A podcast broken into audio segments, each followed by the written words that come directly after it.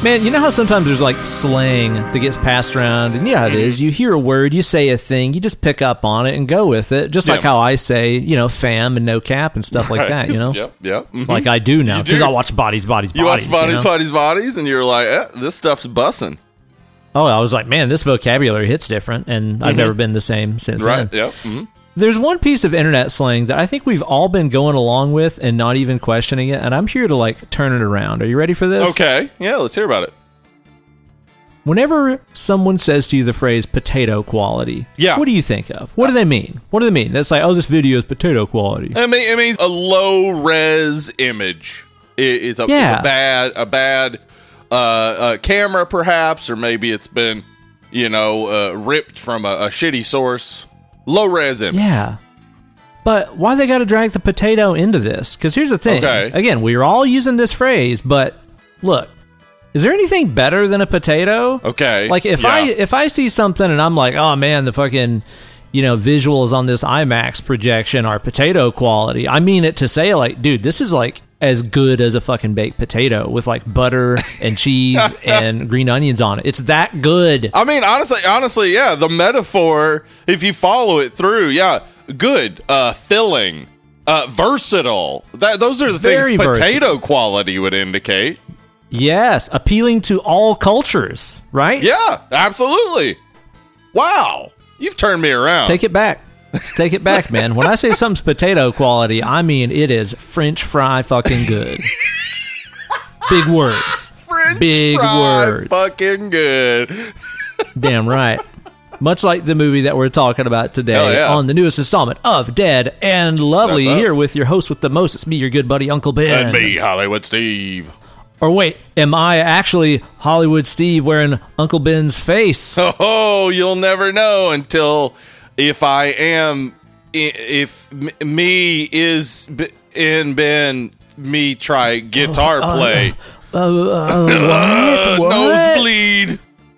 Wait, hang on here. I'm definitely not Steve. Here I am flicking my lighter to light my marijuana bong that I'm smoking in Oh, Portland. Wow. Is it really me? Who knows, right? I I do like to smoke out of a marijuana bong. Yeah, mm, a bong full of Every marijuana. every adult's first choice for consuming marijuana, the bong. You reach for a bong. Full. Yeah. it's up to the neck with weed. That thing is stuffed. That's how you do it, right? Yeah, well, yeah. pretty sure it's you how you just do it. You just put it all in there, and you just huff the fumes of the weed. I guess It's very wasteful, Yeah. but opulent. It's, It's- like bathing in champagne. it is, and it's just as fun. We are here today to be talking about one face slash off. That's right. Uh-huh. which is honestly a more accurate title for the movie because they do slash faces often. they do, yeah, face slash two off. of them. So that's, Yeah. I mean, that's heavy face slashing. I would say. So yeah, face slash Totally. off, and this is, man, this is this is one that. I, I it's not like maybe the biggest of action movies, but when you think of the opulence of 90s action movies, this Oh my god. this is up there, right? It is Oh, yeah. Oh, yeah. so outlandish and awesome. Absolutely so, man. But I'm sure somebody out there is wondering wait, wait, wait. Did an action podcast cut off a horror movie review podcast face and put it on and assume its identity? What, what, Yep. Mm-hmm. what? I thought this was a horror film review show. What? What's happening? They're saying. Steve, explain it to him. You've just entered into Action August. Action August. Oh no, we're crashing and dying!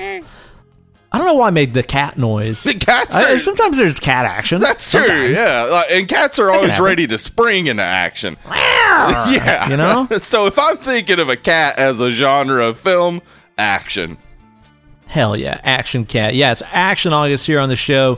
We're doing action flicks all month long, and it is a damn good time. Hell we did yeah. Bloodsport last week. We got another great choice next week. Yes, we do. And uh, man, yeah, we got some fun stuff coming up this month.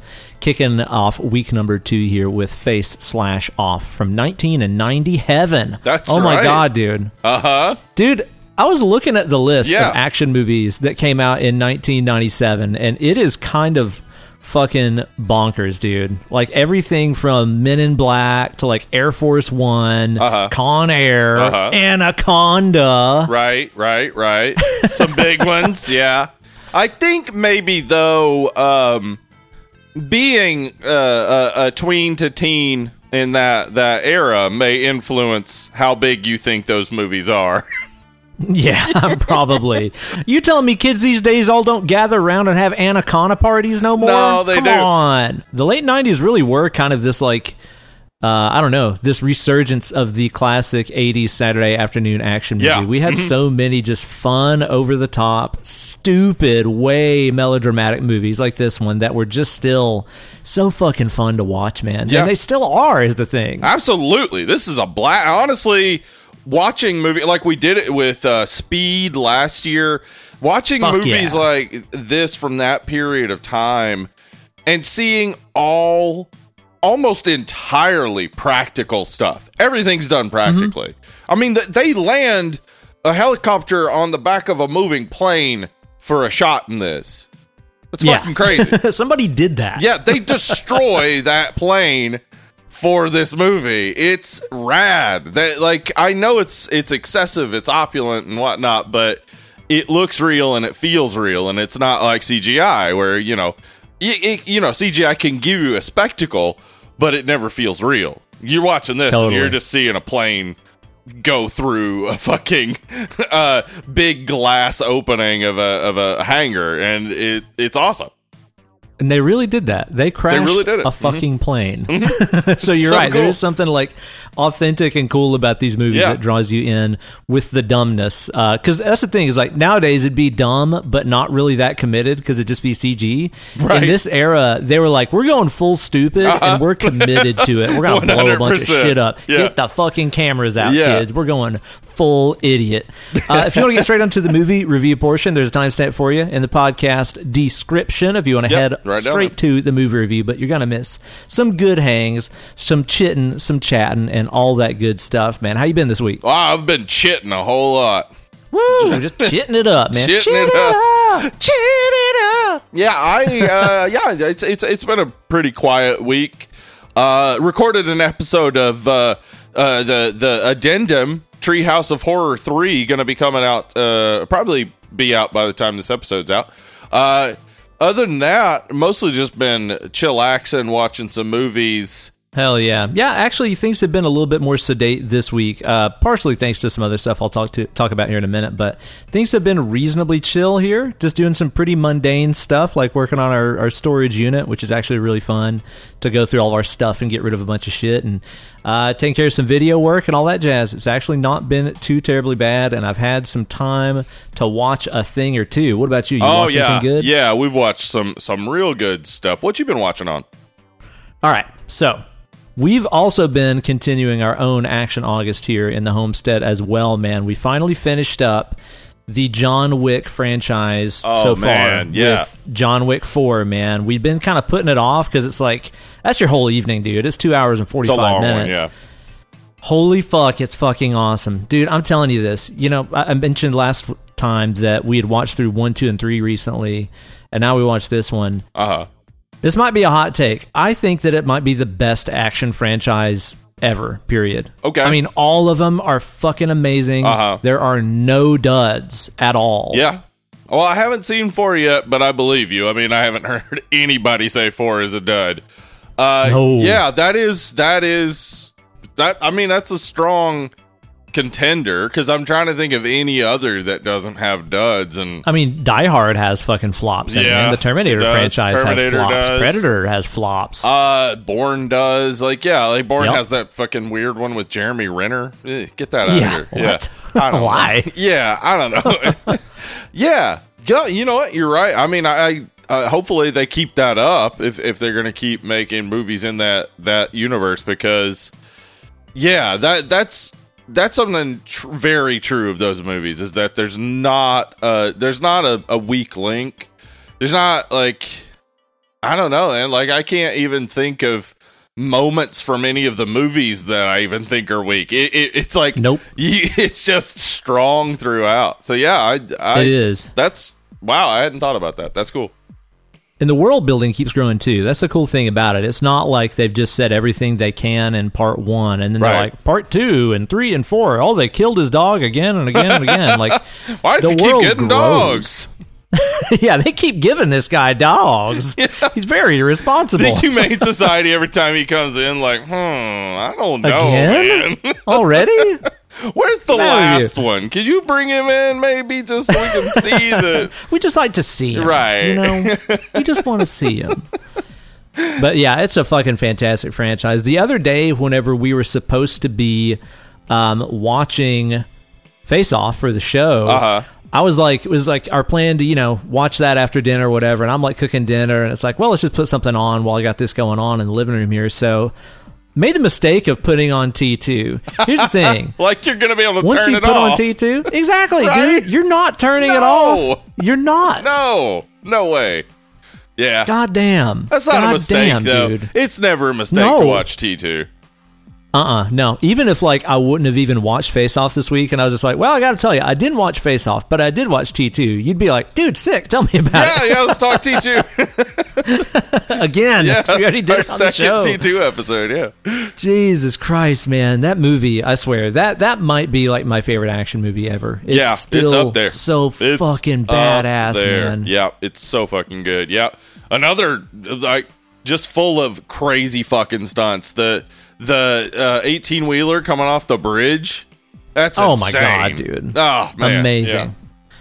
And just all the like set pieces in there and all the balance between stuff that's like fun and memorable, but also like ultra fucking dark and Right. menacing. Uh huh.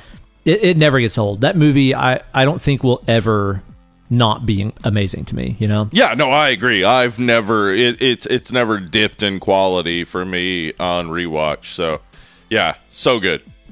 So good, man. We watched uh, Fast and the Furious Part 4, or as it's confusingly known as Fast, and, Furious. Yeah. Dude, so I'd heard from a friend that they had put all the Fast movies on Peacock. Like back Yeah, during uh-huh. uh, COVID land times, Kate and I started watching them on HBO, and we Uh-huh. only got to part three before they took them all off. So we had kind of put that entire thing on hold. Right. But I went looking for it, and it's like there is no Fast and the Furious 4. It's Fast and Furious, not to be confused with The Fate Fast of the and the Furious and yeah. Furious X Right. and uh, Fate 69. Dude, and, uh, let me tell you, fuck? a conversation will be coming in the future on a Hell Rankers episode. Re the insanity of Fast and Furious titles because we're doing Fast and Furious on Hell Rankers this month, and the the titles are infuriating. Like yes. they're all over the fucking place. it's like they're trying to make it ungoogleable, right You know, it, it's it's kind of like i wonder because like seo like search engine optimization is kind of broken now and you're Oh, really yeah. you know yeah, it's not it's not even worth paying too much attention to but i wonder fast the fast and the furious franchise is what broke that like 'cause May- might be, everybody's talking about these things even though it's impossible to find them on the goddamn internet it was an okay movie. Like it had some big, dumb, fun car chase Yeah. stuff in it, like you'd expect, and it had a bunch of stuff in there that was just so, so fucking stupid, including the filmmakers trying to convince us that Gal Gadot is a Hispanic woman. yeah that is the dumbest, the dumbest, Yeah. dude. Like she's on screen and we're like, oh shit, I didn't know she was in this. Wow. And then she starts talking and we're like, wait, is she supposed to be Mexican? And then she ends the scene by going, Vaya con Dios. And it's Oh, like, wait, what? Yeah, I forgot about Her that. accent, dude. Yeah. Here's the thing people don't mention this enough.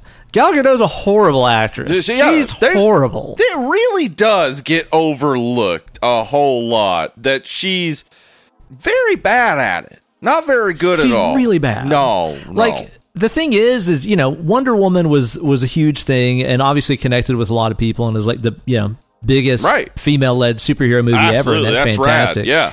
And I actually like the first one pretty well. It's pretty good, but like her bad acting in that kind of worked because it's like, well, she's lived on this fucking Amazonian Right. island her whole life. She doesn't talk like us. It Right. kind of made sense. But you put her in anything else and you're like, wow, Wait, man, she- you're not good at this. Is she Wonder Woman in this too?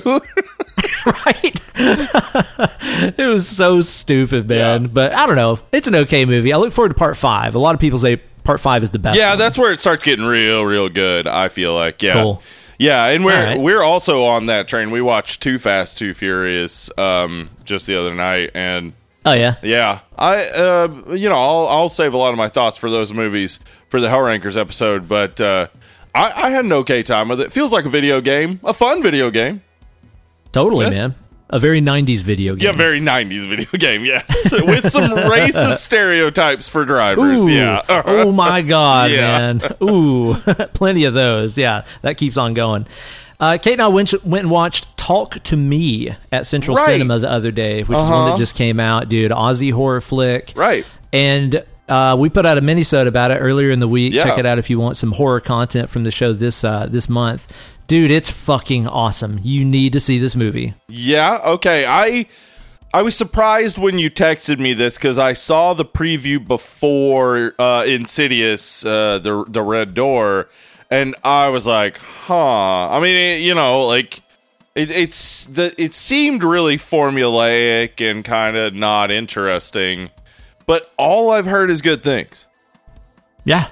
Yeah. It's seriously fantastic. Like I was I was pretty blown away. Like I, I really kind of thought that I knew what kind of movie this was going to be going into Right. it based on the trailer. Uh-huh. But the trailer actually does the thing that I wish more trailers did, which is it doesn't show you all the cool stuff that you're going to see in the Oh, flick. good, good.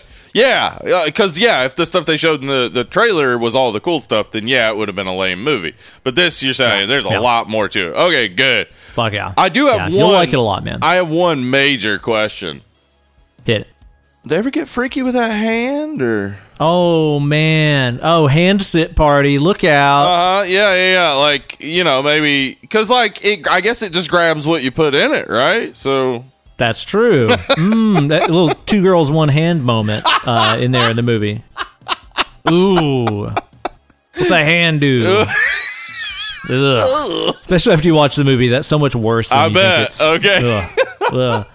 You'll like it. I really think you'll dig the movie. yeah, no, lot. I'm excited to check it out. Only other thing I watched this week is something I had to go in and turn in my man card for. Don't tell the ladies I went and seen Barbie. Oh yeah, yeah. I'm I'm very interested to see it because like everybody's excited for it and everybody's enjoying it. Uh, it, loved it.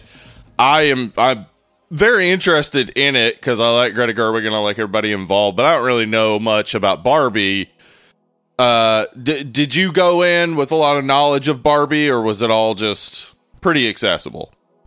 It was all pretty accessible. Yeah, I didn't grow up with uh, a sister or many like female friends when I was a kid, so I had very little Barbie knowledge. Uh huh. And dude, the movie is fucking amazing. Awesome. It's fucking incredible. Like Yeah. it is somehow like ultra surreal and bizarre and hilarious and satirical, but also like extremely relevant and poignant Awesome. and powerful. Like Yeah. it's seriously fucking awesome. Okay, like I kept saying like it didn't need to be this good, but then I'm like, actually, it did need to be this good. You know what? It needed to be this good. The world needed this right now. Yeah. And I'll tell you too, man. It's one of those things that uh, you Babe Ruthed it a while back on the show. Okay. You said that like movies post COVID land times. Uh-huh. You're like, I bet stuff is going to be fun and bizarre, and Yeah, people will uh-huh. line up for it. And all you got to look at is the box office numbers of Barbie. Oppenheimer Yeah. and Barbie. Yeah. You know, it's like they, they came out both mega hyped. I mean, Yeah. fucking Christopher Nolan's Oppenheimer. Of course, it's going to be one of the hugest flicks of the year. Yeah. But Barbie has destroyed it. I know. Like, it's absolutely Yeah, it murdered wasn't it at the box office. It, it was expected to make a lot of money, but it was not expected to make as much as it has so fucking quickly. Like she is killing it. That Greta Gerwig. Yeah, I Dude, I think. yeah. Um, I I'm very excited to go see it. I I like. I'm not like um rushing out to see Oppenheimer, though I do want to see it in theaters because everybody is saying too. it's really good. And of course, Christopher Nolan, even if I'm not a huge fan of a lot of his movies, the man can shoot a fucking picture. So It's gonna look it's good, gonna look yeah. good. But I'm I'm much more excited for Barbie for sure.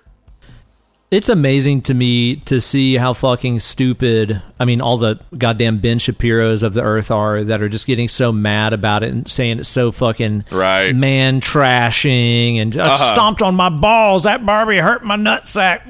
Like, You got weak balls, movie dude. yeah and, and the thing about it is is like the movie's attitudes towards masculinity and being a man the entire message no spoilers or anything here the entire message is like you're more than just what a woman values you as right. like you're not just a worthy human being because barbie looked at you Right. Yeah. um, it's actually really awesome and empowering in a lot of ways and if Mm-hmm. you're missing the point you need to do some thinking Yeah, yeah. I hopefully uh, that's not our audience. I, I think we we got a, a, a pretty great audience of uh, a lot of people who. No, dude. I hope Ben Shapiro is in your audience. I hope he's there Yeah? and everybody is like like dumping their popcorn over Oh. his head and like shooting goobers at the back of his noggin the whole time. You're talking about a different. I was talking about our podcast audience. Oh, well, yeah. yeah, I don't think we have a whole bunch of those douchebags listening, but yeah, No. I do hope Ben Shapiro so. is in Not my anymore. viewing of Barbie, uh, so I can throw some raisinets at his head. Yeah, that'd be fun. Hell yeah. Uh-huh. So yeah, a good uh, a good week of watching some cool stuff, man. What about you? Oh man, yeah, we've watched uh, some some awesome stuff. Continuing our X Files viewing, of course, which is going great. We're we're right at the end of season one, and and love it. I love that show. Um, Hell yeah. Wayne's World two. We finally got Nice. to the sequel, and boy, it's a good one, man. It's really fun. Like, uh, Oh, it's fantastic. If you're watching part one, you're gonna watch part two Yeah, because they're yeah. equally good. Yeah, it's, it's a fun movie. Um, boy, I'll tell you what, you really undersold this movie last week. I watched a Becky because of your recommendation. I mean, you sold Did it. Did you watch them in order? I did. Or Oh, out I of haven't, order like I I, did? watched the sequel yet, but you, you clearly sold it because we watched it. But Yeah. man, that fucking movie is awesome. Holy, It's good, right? I had so much fun watching that. Um, and, and I'm excited to, to watch the sequel in order, in the correct order. I did wonder. I'm interested to see what you think about yeah, that. Yeah. I, I did wonder watching it. I was like, man, how weird would the sequel be if you hadn't seen this first? And you'd just be like, oh, this young girl's a badass out of nowhere. I guess. I guess she killed some people some other time too. Oh, Huh. okay. Honestly, that is exactly what my thought process was while I was watching it. I and was it works. like, All right. Okay. Sure. Who gives a shit? Yeah, let's move Yeah. on. Yeah, it is a fun watch though, right? Yeah, yeah, I really enjoyed it. And uh, Kevin James, super creepy. Did a great job. Oh, he's the he's the, the king of means in that. He's very mean, isn't yeah, he? he's mean as hell, dude. Yeah, I I was uh, yeah, I was very impressed by that. Uh, then uh, also saw Singing in the Rain for the first time. Had never Whoa. sat and watched a Singing in the Rain, and boy, it's real Look good. out. I don't know if you've All heard about this, but uh, this movie that a lot of people think might be one of the best of all time, it's pretty good. Pretty good. Turns out they might be on They something. might, huh? they might be onto something. Yeah. It's been a long time since I watched that. It's been a really long time. Well, I, I had a blast with it. I thought, you know, it's it's gorgeous, and the talent level is fucking off the charts. Like, wow. Um, Hell yeah. but anyway, yeah, I, I, I very much enjoyed it. Uh, also watched a movie called Thunder Road, which is a Jim Cummings movie. Um, and you know, we talked about Jim Cummings, uh, uh, Wolf of Snow Hollow. We did that earlier this year. He's great. He fucking Yep. great uh, great writer director actor um he he does one particular character real well which is being being a cop going through a divorce who's uh you know really really having a rough go of it uh but also trying to keep it together for a kid uh and Boy. that's yeah, that's uh which movie is that? Uh, Yeah. I think that's basically all of them. Yeah, he does like ultra high strung hypertension about to have a he's fucking so heart attack at any moment it so Yeah. well. he's so good at it that you can't complain it doesn't matter. Have him do that all the time please. It's awesome. Um yeah that movie thunder road though really good. Uh also sad of course. Um uh also we watched uh uh, uh on friday night we watched a movie called death game which was Gabe. yeah, it's been recently added to Shudder. And um, I didn't know until we were watching it. Someone pointed out in the chat that uh, it had been remade as Knock Knock uh, by Eli Roth, uh, Eli Roth. It had uh, Keanu Reeves in it, uh, and I haven't Oh. seen that movie. But let me tell you this: Death Game is fucking awesome. I very much Yeah? enjoyed Death Game. Yes, the way it plays out is so interesting and it's you know well shot well acted really cool some iconic looks. Like it, it's it's a cool fucking movie. So check out death game on uh Shudder and then also on uh sunday night we watched the kindred which was a creature feature from the 80s uh and again uh recommendable. It's it's definitely got like really cool creature effects and stuff and I don't know. Seemed fun. I, I obviously Awesome. scream and chat movies. I don't pay full attention to. I paid a lot more attention to Death Game, but the Kindred had so many like cool creature moments that I definitely uh, had my eyes on the screen a good bit. Uh, and then Oh, also yeah. just uh, a lo- uh, in the past couple weeks, I have caught up on Dark Side of the Ring season four. Oh, I'm dying to watch it. It's not on like Hulu or anything Right. yet, though. Yeah, yeah, you, you got um got some interesting stories in there for sure. Of course, it's Dark Side of the Ring. Uh, most recently, uh, the Bam Bam Bigelow and Abdullah the Butcher episodes were both Ooh, I bet those are pretty dark. fucking wild. yeah, yeah. Bam Bam was one like you know I, I growing up I thought Van Vader and Bam Bam like were so good because they're both the like both were like 400 pounds, but both of them Yeah, could do backflips and shit. Like yeah. it was crazy. yeah. and they both were fond of cranial accessories. Yeah, it's true. They did like to put something on the head. maybe a tattoo, maybe old ripped up Maybe. pantyhose, whatever that was Vader had. I don't know. that big fucking mastodon mask he wore a couple times. Oh that was yeah, rad. yeah, Yeah. Uh huh. Uh huh. But yeah, um, so that man, I'll tell you that that Dark Side of the Ring, the the episode that's coming out the, the night that we are recording this is, um, boy, it's Bash at the Beach 2000, which was Aw, a, a. If you don't know wrestling history, I'm not going to bore you to death. But if you do know wrestling history, you know what a fucking shit show Bash at the Beach 2000 was. So I'm real interested to get the full story of what happened there. Hell yeah, that's a legendary shit show. So Yeah, I'm sure that'll absolutely. be a good one. Is it on? Uh, what's it on? Um, if you if you have access to uh, what's the channel it comes on? That channel, the fucking That one. channel it comes on. Channel- yeah, Channel Five. yeah. If you have access to that, you can you can watch it on their um what you call it website. Fuck. How Jesus old are Christ. we? I don't How know. How old dude. are we? I'm thinking about running for Congress. I'm so fucking old. Oh my god. Yeah, well, I'm going to give it 40 more years before I run for Congress. And then Yeah, okay, hold that yeah. seat for at least 60 years. I'm planning on dying at 270. That's good. Mm-hmm. Yeah, that's good, man. I'll tell you what, I like my Congress people so fucking old, they ain't even buying green bananas. You know what I mean? Why? Why bother? Why bother? These aren't even right. Dianne Feinstein's is like, oh, don't even talk about banana shit. I don't know if I'll make it through the word. A hard avocado is not making its way into my fucking house. Too goddamn old. Fuck. Mitch McConnell's fucking brain exploded, and everybody was just like, ah, Jesus whatever. Christ. He could still Yeah, do whatever, his he's ancient. Yeah. It's not even surprising. He's fucking ancient. Nope. Retire, you fucks. Uh, they're not going to do that. Yeah, but Nope, they won't do Nope. that. Fuck, man. I just need to drink my troubles away. You mind if I drink do that? them away. What you got over? I got myself an Edmunds Oast out of uh they're from the Charleston, if I'm not mistaken. Uh huh. Yeah. Whoa, the weirdest thing is happening right now. Okay. what the fuck? what happened? so it's in a can, and you Uh-huh. know how cans have a tab on them that Right. you push down to open the can with. Uh huh. It's just bending. It looks like I'm doing like a mind illusion where I'm like bending it with my mind. That I'm gonna send you a picture right now. It looks hilarious. Like the tab is seriously just bending. so like they they accidentally got in a shipment of adamantium and made some cans, and they're like, ah, ship them. Fuck it. Who cares? It might be like that. I'm sending you a picture right now. You'll be like, "What the fuck?"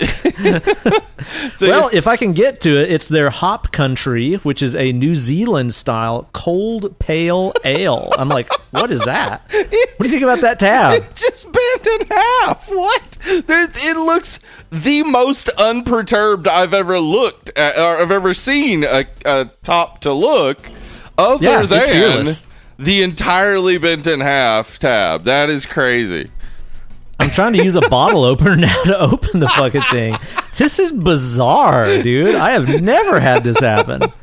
I'm like looking to see if maybe like the little the little you know opening wasn't perforated enough Maybe. or something, but it looks fine. Yeah, it does. Even in the picture, you can see a perforation. Yeah, I. Well, I'll tell Dude, you what. I'm using a fucking bottle opener on this, and it's just bending the top. I don't know what's happening right now. It's seriously just bending the top of the can. What's going on? this is like fucking intense, man. Somebody's like on the edge of their seat listening to the show right now, being like, "I'm waiting to hear the snap." it's gonna happen. You happen. can do it, Ben. Oh, it's gonna be so satisfying when we hear it. This Oh, is unbelievable. dude. Like, I'm just denting it. I'm gonna have to get like a fucking can opener. Yeah. What is going on? You have the Seriously, fucking- I'm gonna send you an updated picture of this. We're gonna have to post this in the, the feed or something. This is impossible. Oh like, man, like, look at this. Okay, yeah, I'm sending you a picture now of the top being bent in. dude. This is insane. Look, like, I'm just trying to have a beer, man. It looks like it's. It looks like it's been in a car wreck. Like Yeah. it is like mangled, but not open in any way. Not It even almost close. looks like the can is imploding. It does. Yeah. Yeah. What in the fuck? I don't know. Does it Like, say? I might have to get another beer. I don't know how to open on this the fucking label thing. somewhere like "Good luck." Like Yeah, th- good till April Fools. Like, what the fuck is this? Gotcha. I'm gonna have to have another beer. Like, I I cannot get into this fucking thing.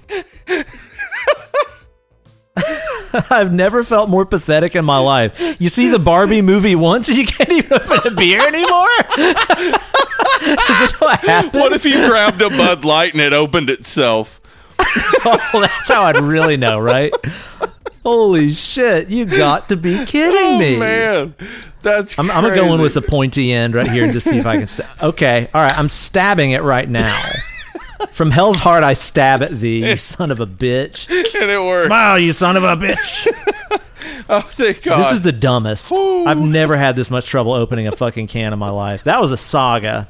And even It right really now, was. I'm mangling it. Like I'm probably gonna get bits of fucking aluminum in my drink because I've just made like a pinhole in the top of this motherfucking thing. Maybe that's part. They they need that in the taste profile. They're like, oh, it really just Yeah. needs some shavings of aluminum. What if we just threw on a crazy ass lid you couldn't possibly open? What if the beer was an escape room? like, what in the shit? I have never had this happen in my life. Well, I'm trickling this thing out now into the glass. If it sucks, I'm going to be so mad. yeah, if it's not worth all the effort to fucking open it, yeah, I'd be pissed as hell. Insane. What in the shit, dude? That is something else.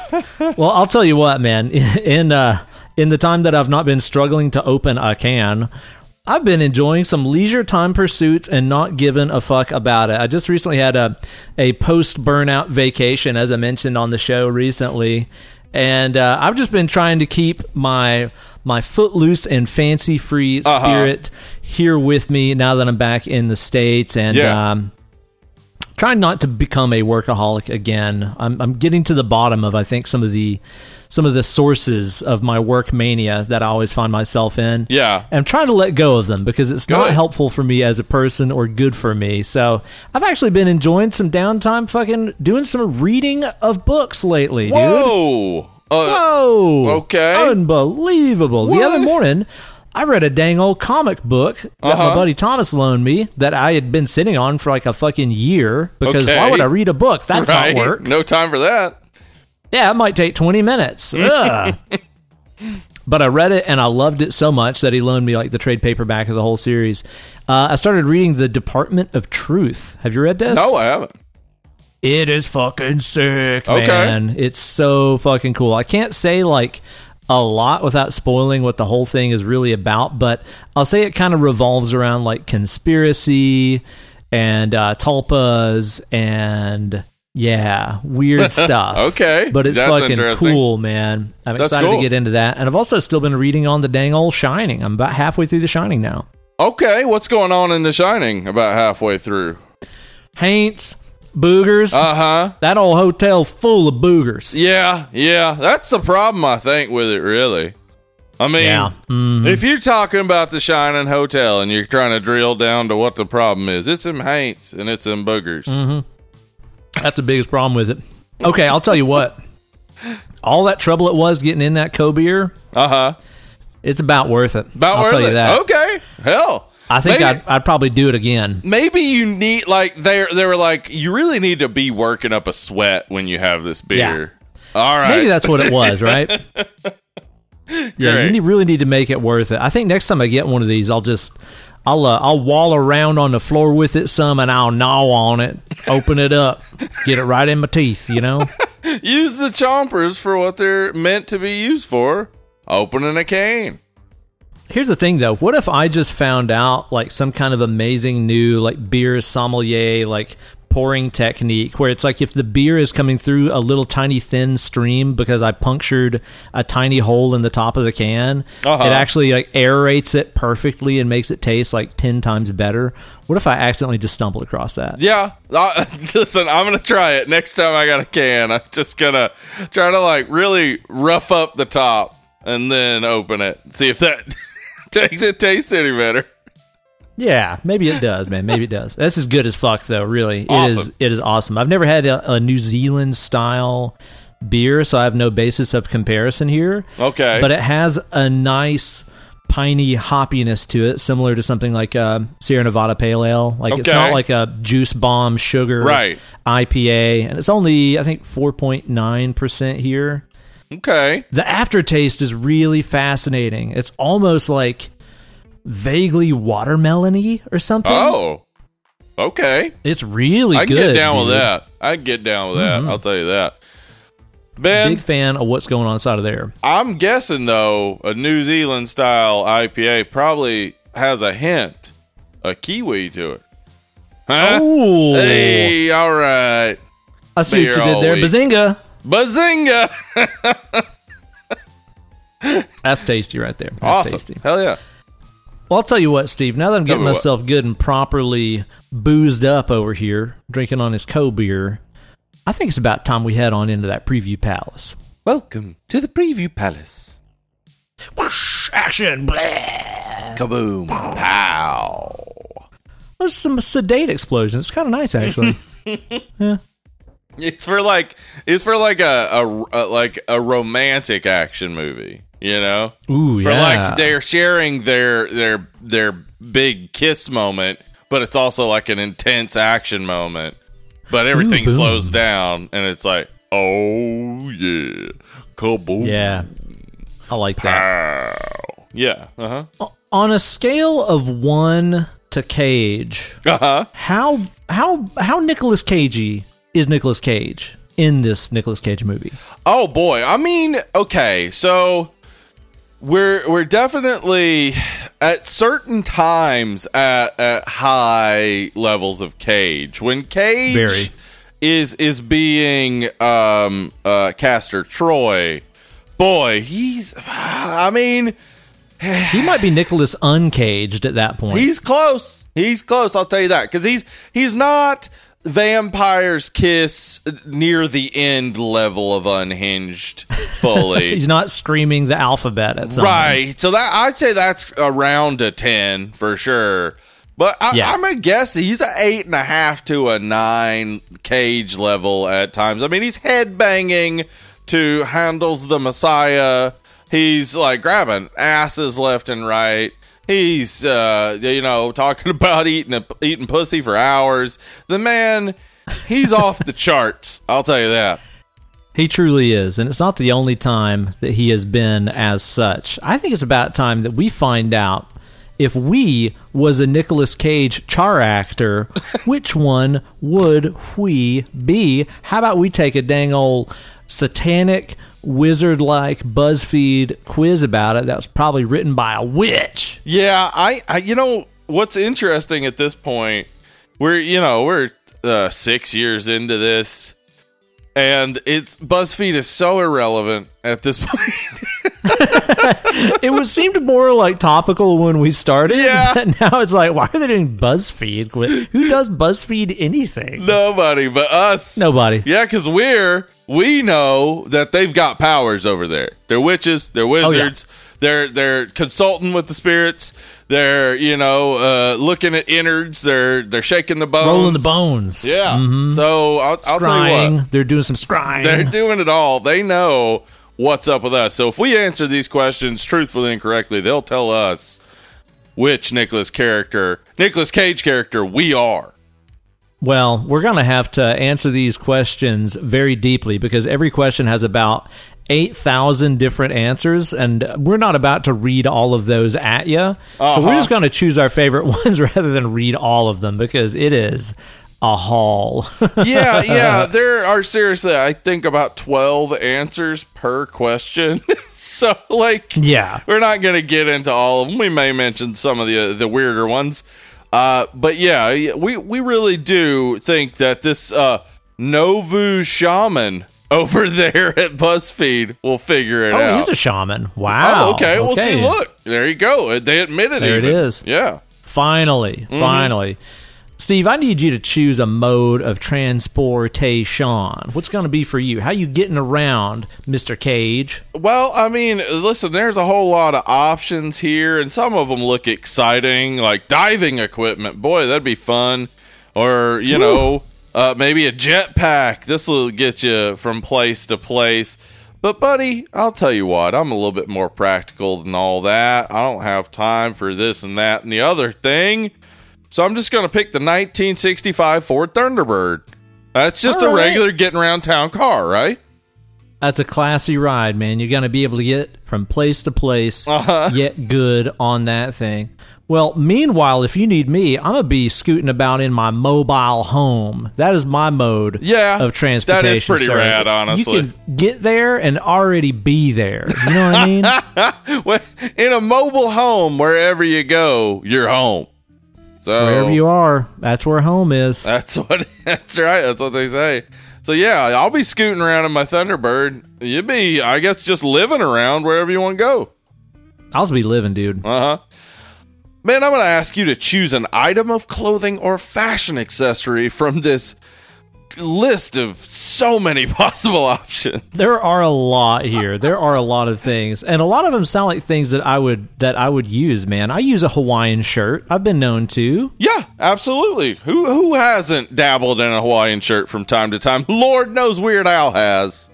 Mm-hmm. Flannel shirts. I got them. Leather jacket. Just got one. Love it so much. Okay, okay. Um, but you know what? If I'm gonna get decked out, there's no better look for me than being covered in blood from head to toe. That's the look I'm going for. It makes a statement. it really does. statement. Yeah. When the when the person covered from blo- in blood from head to toe walks into the party, everyone gasps. Everyone's interested. What happened? Who are you? Why are you here? Like now you're the most interesting per- person at the party. I'm just telling you, that's a good choice. I'm gonna go with something a little less flashy. You know, something Okay, it's a little attention getting. Yeah, something a little more practical, something you know that you could probably wear uh, on an evening out or just a, a fun time uh, hanging out with the pals at the bowling alley. That's right, the snakeskin jacket. All right, that's a hell of a look right there. Almost Yeah. went for that one myself, man. Almost went for that one myself. Mm-hmm. Good look, dashing even. Dashing for sure. You see a fella in a snakeskin jacket. Again, you got questions. You got questions. You do. You do. Yeah, yeah. He hates snakes, or does he love snakes?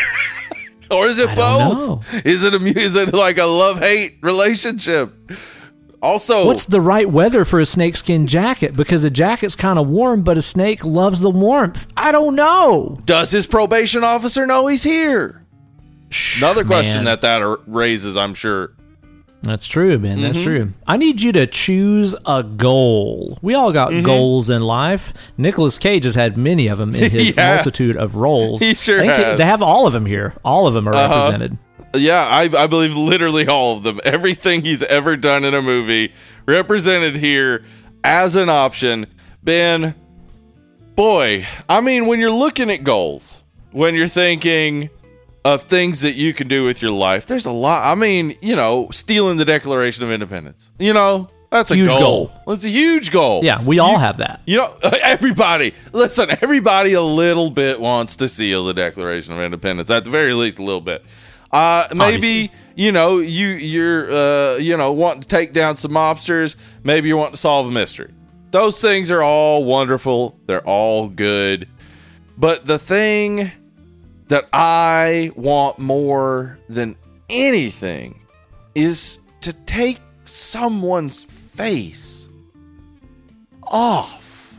Off. Oh shit. Yeah, that's my life goal. Is taking someone's face off. So after you take it off, like, what are you gonna do with it? Oh, shit.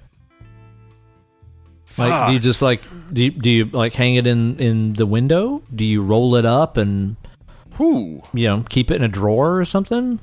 You just look at it. You know what? You're gonna you're gonna you're gonna laugh. I, I hadn't considered. I hadn't considered what I'd do next. I really just it's really about the journey Yeah. rather than the destination. Is what I got saying. focused. I got focused, and maybe yeah, maybe I didn't think it through entirely. Uh, I'm not changing my goal though because that is still what I want to do. I think you'll know when you get there. Yeah, yeah, I'll figure it out. I'll figure it out. You know, like Uh-huh. you'll get that thing off of uh, you know its previous owner, and then yeah. be like, "Oh, got it! I know exactly what I'm going to do with oh, this." Yes, yeah, of course. I've got a face. I'll do this. Yeah. Uh huh. How about you? I feel I feel a mix of things here. Expressing your individuality and belief in personal freedom. Hell yeah, Sounds I like great. that. Sounds great. Having myself a critter. I already got a couple. I love the damn That's- thing. You know what? Critters are great unless they're the critters. critters, man. Those critters, yeah. not as good. In that case. yeah.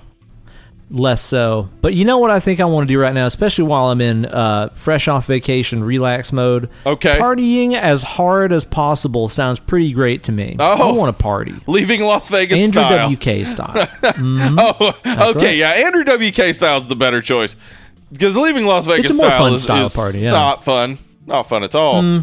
no, no, I don't think so. I don't think so. But you know what? If you might find yourself in a leaving Las Vegas style situation, you may find yourself needing a weapon. Ben, let's choose a weapon. I don't know what Let's journey we're going a on, weapon. but we need a weapon. So It's a big one, man. And there's is. a lot of good options here, man. Flaming chains. Okay, want that? Okay, yeah. I mean, a flaming chain. I, I, I could see some good uses for that. I could also see burning my hands while wielding a flaming chain. Doesn't Ah, sound that'd be a problem for me. Yeah, Yeah, that'd be a problem for me. yeah. Um, screaming J- yeah, just could work. Just like banshee, I guess. You just scream at them. Just screaming Uh-huh. seems like a pretty good thing. Uh, vampire teeth. I assume they made some shitty, cheap plastic vampire teeth. It's just fun. that is fun. I don't know how wor- they work as a weapon, but okay. There's a lot of these things that are good weapons, but I just don't think that I know how to use them that well. So Right. I'm going to go with the one that I have always had and know how to use, which is disarming southern charm. I'm just going to go with that. Why, Already yes, a master. sir. I myself have a bit of disarming southern charm. Oh, are we having a spot of bother here? Oh, Ooh, I'd just Perhaps like some to go bourbon and sweet tea would and have a mint julep. yeah, okay, that's good. Disarming Southern charm. I mean, again, there's a lot of great ones here. Karate kick, you know that that's a good one. Maybe uh, you just uh, throw some science at them, but I don't. I don't know if uh, there's any better combination of things to use as a weapon than lemon juice and a hair dryer. Why not, right? Yeah, might as well. Lemon juice and a hair dryer. Damn, Yeah. that's. I don't even know what could happen there, but it sounds pretty intense. Yeah, I, you know what? Somebody's gonna have some eyes that sting, and then that are dry. Oof. Take that. Mm-hmm. Damn, dude. Damn. that is pretty rough right there. Pretty rough indeed. All right. Next up, we got to choose ourselves a food item. We're going to be hungry after all that, that fighting and adventuring Uh huh. we've been doing right here. We got quite a lot of options here. Some of them sound pretty pretty good. Some of them sound just ludicrously intense, man. For sure. What do you think? What do you have?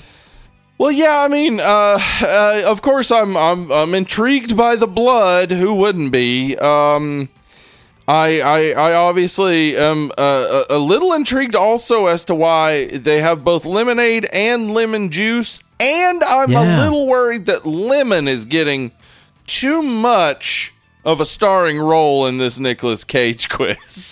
It's getting a lot of attention, that's sure. Maybe you could just chug some of this motor oil they got right here. Well, Maybe yeah, I mean, if I it regular or was if I was entering into I don't know like an arm arm wrestling tournament to win like a big Yes. rig, I might Exactly chug right. some motor oil for sure. Yeah, Yep, that's just arm wrestle fuel right there. yeah, but I mean, honestly, I'm a, I'm a little bit hungry right now, and barbecue sounds great, so I'm gonna go with barbecue. Go with a BB Quay, why don't Mm-hmm. you, man? Get yourself a dang old barbecue. You know, there's some appealing options on here. A piche. I saw a uh, a recipe on the Instagram recently that my Mm-hmm. Uh-huh. wife sent me for like this grilled peaches with Right. basil and like Oh. uh, over like a burrata. Uh huh. And at the end of the recipe, does it say eat for hours? Yeah, yeah, that's the direction. That's the final directions. Eat for hours, it said. so that was pretty good. But you know what I really enjoy? What's that? I like to have myself from meat from animals that died in a dignified manner. Me that's too. how I like them to be, honestly. Yeah, like an animal that like worked for 35 years and then retired and had a good retirement with its uh, its its wife and then Yeah. like uh o- over time slowly uh lost its memory and maybe had like some dementia going on and like was Wow. afraid of the sun going down or something, you know. Oh wait, no, a And little bit know- before that when it was still dignified. That's when you like right before the Yeah. dementia sets Right in. before that. The slogan is the meat's tough, but so is life. Dignified meat. You know? Yeah, I like it. I do. I mean, I don't know that it'd be very good, but you'd think of the stories as you were eating it, you know? the The meat we're serving you tonight was from a cow named Morris. He worked at Ooh. Harvard as a professor of cow studies. Wow, fascinating. So now we got to choose an animal. Listen, all right. they better get ready to die in a dignified manner. I'll tell you that. There's a Ooh, big good options here. list of them for sure. I mean, yeah, there are a lot of good options here, Uh, and I'm I'm a little confused because it's got more than one dog on there. Yeah, it also has reptiles. Uh huh. I guess animals fall. Uh, yeah, animal. Yeah, reptile- be reptile as well, reptile's I an It's not yes. just a mammal. Yeah. yeah, yeah. So there, there's a lot of options there. What what are you gonna choose out of Goddamn those? dinosaur, dude! Fucking no, no question in my head about it. Goddamn dinosaur. yeah, okay. yeah. So what would Why you and your dinosaur do? Probably Tammy and the T Rex stuff. We'd like use Oh payphones. yeah. Oh, for sure. That's good stuff. I mean, like, would you? I don't know. Like, maybe order a pizza and squish a guy who's like super muscular or something. totes. Of course I would. Okay, cool. Yeah, that sounds fun. Yeah. Um, man, there, there's a lot of good options here. Dinosaur being uh, high on the list. Uh, but if this is, I mean, I, I'm assuming this is going to be a companion animal. Uh, man, and I, I tell you what, I bet you old uh, Nicolas Cage can just afford any old animal he wants. But I bet nothing surpasses the good old dog, right? Yeah, hard to beat a dog. Hard it? to beat a dog, so I'm gonna choose a dog. Man's This is best friend. I'll Finally, the last one. the last one here. Yeah. Choose a quote. Ooh, And these there's are some very all, cagey course, quotes going cagey on right quotes. here. Yeah. Uh huh. Uh huh. And I'm gonna try to read mine in a cagey voice. I think Please. you should probably do the Please. same. Of course I will. Of course. Um, I'm not gonna scream over the mic. You know, A B C D E F G, the the alphabet scream line. I'm not gonna scream that one at you. Okay. But I think what I'm gonna go with here is I'll be taking these huggies and whatever cash you got.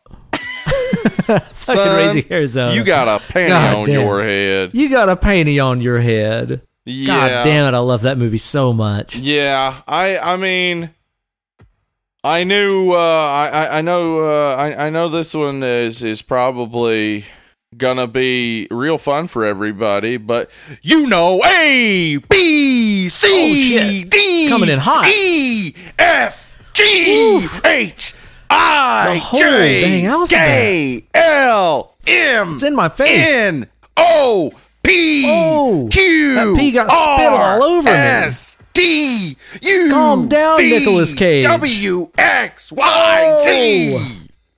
Dang, dude, you're last vampire in my ass. Yeah, Woo! we did it. I can't blame you. That's a can't good either. choice, man. It's a good choice. I can't either, and I'll now tell we you got what. the reveal. yeah, the reveal is like, wow. Okay. Yeah. Yeah. Who are you? I'm Sailor Ripley from Wild at Heart. Oh, And uh, really? boy. Okay, maybe. Maybe. I mean, he does wear a snakeskin jacket. So, Pretty cool. it says here, you're a hopeless romantic. Your love of love is only topped by your belief in individuality and personal freedom. You're never afraid to show off your karate kick dance moves while listening to your True. favorite power metal band. Cheese, baby. You're really something. Damn. Not wrong. No, absolutely. That that's pretty fucking accurate. How about how about yours? Yeah. Dude, I am apparently H.I. Hi McDunnough from oh, Raising Arizona. Yes. Motherfucker. Who would not Says- want to be HI? Why wouldn't you want to be, man? You've got a rough exterior, but you're a big marshmallow at heart. Your True. moral compass is certainly flexible, but you always do what you do for those you love. You play to the beat of your own drum. After all, you're young and you got your health. What do you want with a job? I like it. Uh, uh, I would say largely inaccurate. you do not have Well, a yeah. rough exterior. You are a marshmallow inside, but kind of a marshmallow on the outside too.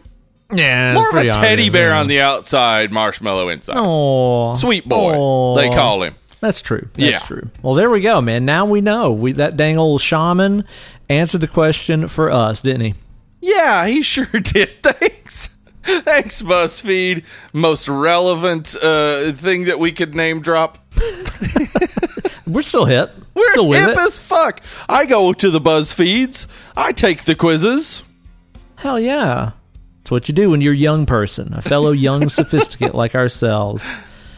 Now, Steve, the subject of today's episode is, of course, Face Slash Off from 1997. Holy shit, I'm sure this is not the first time you watched this and now, is it? Definitely not the first time I watched this one. It's the first time that I fully appreciated it, I think. Like, I always thought it was fine and thought it was crazy and fun. But, boy, watching it with a critical eye, this is a good fucking movie. Okay, Right? interesting. Interesting. Yes. Okay. That's a that's a fun way to go into this, man, because Yeah. it's definitely you know not a movie that is without its own completely illogical, Yes, absolutely. batshit Absolutely. insane stuff. But at the same time, it doesn't necessarily interfere with how much fun that I have watching it. And I think that this is only the second time that I have watched it. I remember Wow, watching it okay. for the first time. Um, gosh, it wasn't even that long ago. I mean, maybe between I don't know seven and eight years ago, something like that was the first time that I watched this movie. I'd heard it like referenced and shit forever, but uh, I think this is only the second time that I checked it out. So it was still reasonably new to me. I mean, there were definitely scenes and moments that I remembered, but I could have been watching this effectively for the first time. And uh, like I said, dude, it is a it is a real stupid movie, and that is exactly what I want from this era of '90s big ass, huge budget, you know, megastar action movies. Like it seems like all the complaints that I see about this flick is people taking it way too fucking seriously and really trying to be like, Yeah. well, that now, hang on now, you certainly couldn't take a man's face off. Uh, there's no truth in this art. Loosen up. Yeah, I, Loosen up. I don't understand. Yeah, because it's sci-fi. It's sci-fi. Like, yeah, you can't do that. But guess what? In this world, you can. So there you go. There's It's your an interesting line because this movie has some definite sci-fi futuristic elements to it, but it's like definitely set in 1997. Why Yeah, did and- John Woo do that? I love it because the script was originally set in the future. And I, when you set something in the future, you set up so many expectations that are largely just going to end in disappointment because you're going to like, now you're going to be predicting what styles are going to be and what cars are going to look like and all this shit. Eh, Don't even do it. Just John There's a lot of extra world building you have to do, you know. Right. Because if you're watching something and it's in the future, you're like, okay, yeah, are the cars on wheels or are they flying yet? Do we have the video calls? Do we have the three seashells? You got to Right? Have they got the seashells yet? Yeah, And exactly. John Woo had a Honestly. goddamn story to tell. Right, He didn't have time to get bogged down on all those details. and, and and that's exactly the type of choice I like that that he's made is that yeah we can all imagine yeah it's just today but that stuff that we don't have they do have there you go how The about that things that we need to make this story work, they Uh-huh. have them. Yeah and that's enough I don't want fucking 30 minutes of exposition explaining how it all makes sense shut up nerd put it Yeah. down nobody cares like seriously. It's in 1997, but they have oil rig prison magnet. Yes, of course things. they have oil rig prison magnet boots. What else would they have? It's Yeah, where else are they going to keep the bad guys? Duh. right. Yeah, yeah. No, this this all these choices are a perfectly comic booky, which this is very much a Batman and the Joker type of tale, but also 100%. also it all fits perfectly into the the mythological theme of the entire thing. I mean, they set that up very obviously with Castor and Troy. Uh, naming Sean Archer. Archer is uh, connecting him to Sagittarius, the the Pollux. zodiac sign. You, you got yeah, Castor and Pollux, the who are the Gemini, uh, the twins in the constellations, uh, and they are diametrically opposed to one another. So well, perfect. You've already set up some sort of mythological connection. But the movie then plays out like an opera and and, and like over the top insanity type of mythological stuff. Uh, and and we're gonna get into in a little bit some stuff that was originally in the script that actually makes this movie better and really does. really solidifies like my my like reading of it as a mythological type of thing. But we'll get into that in a second. You don't hear a lot of people talking about this movie in that light because Yeah, yeah.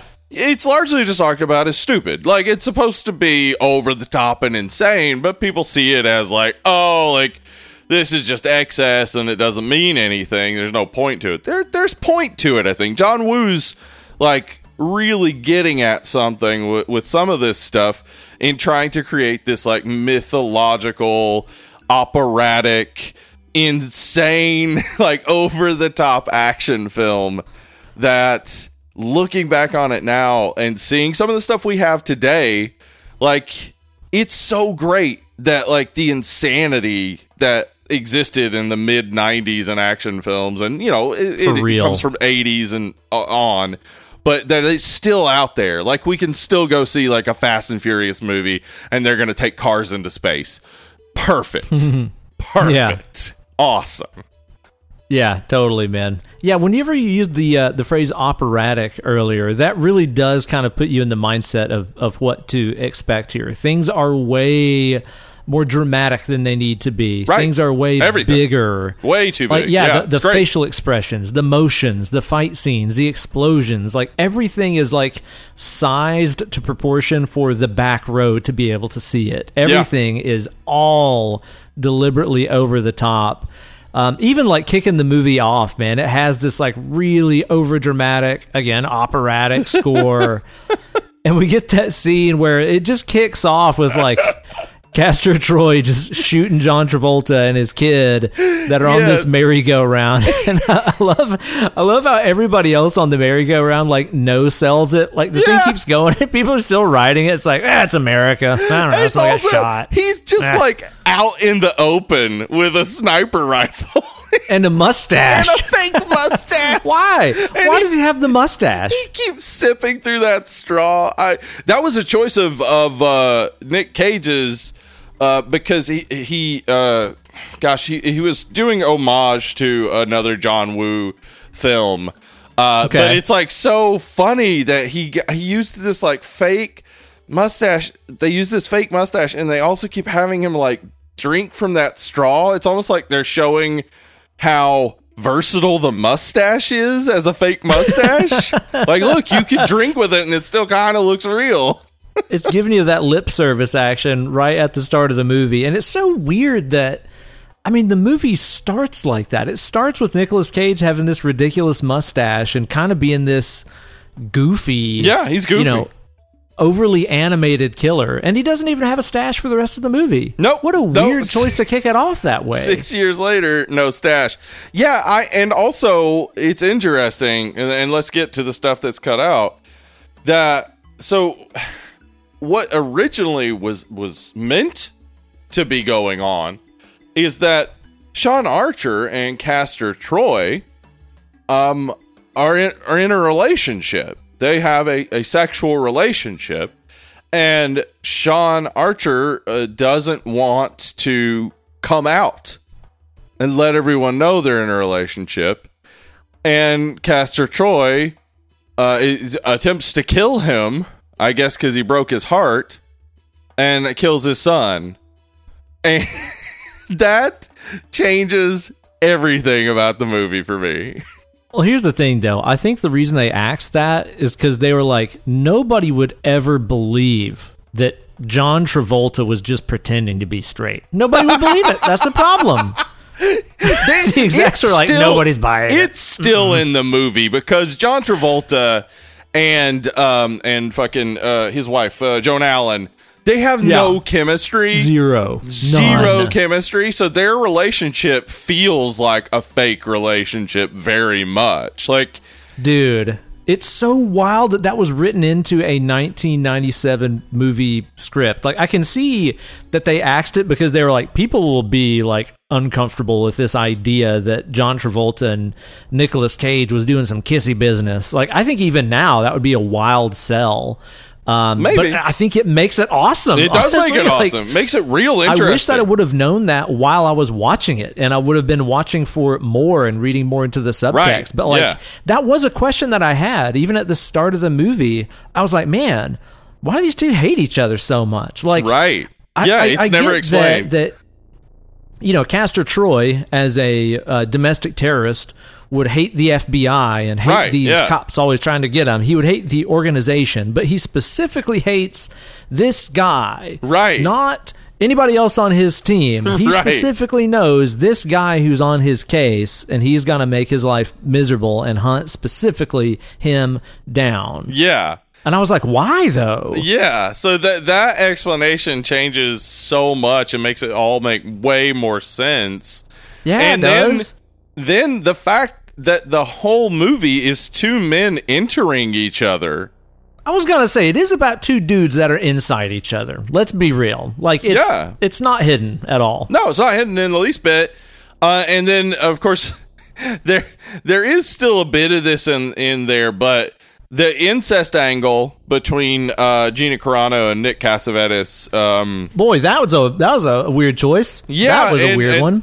the the bit that was cut from the script is that they Gina Gershon, by the way, you said Carano.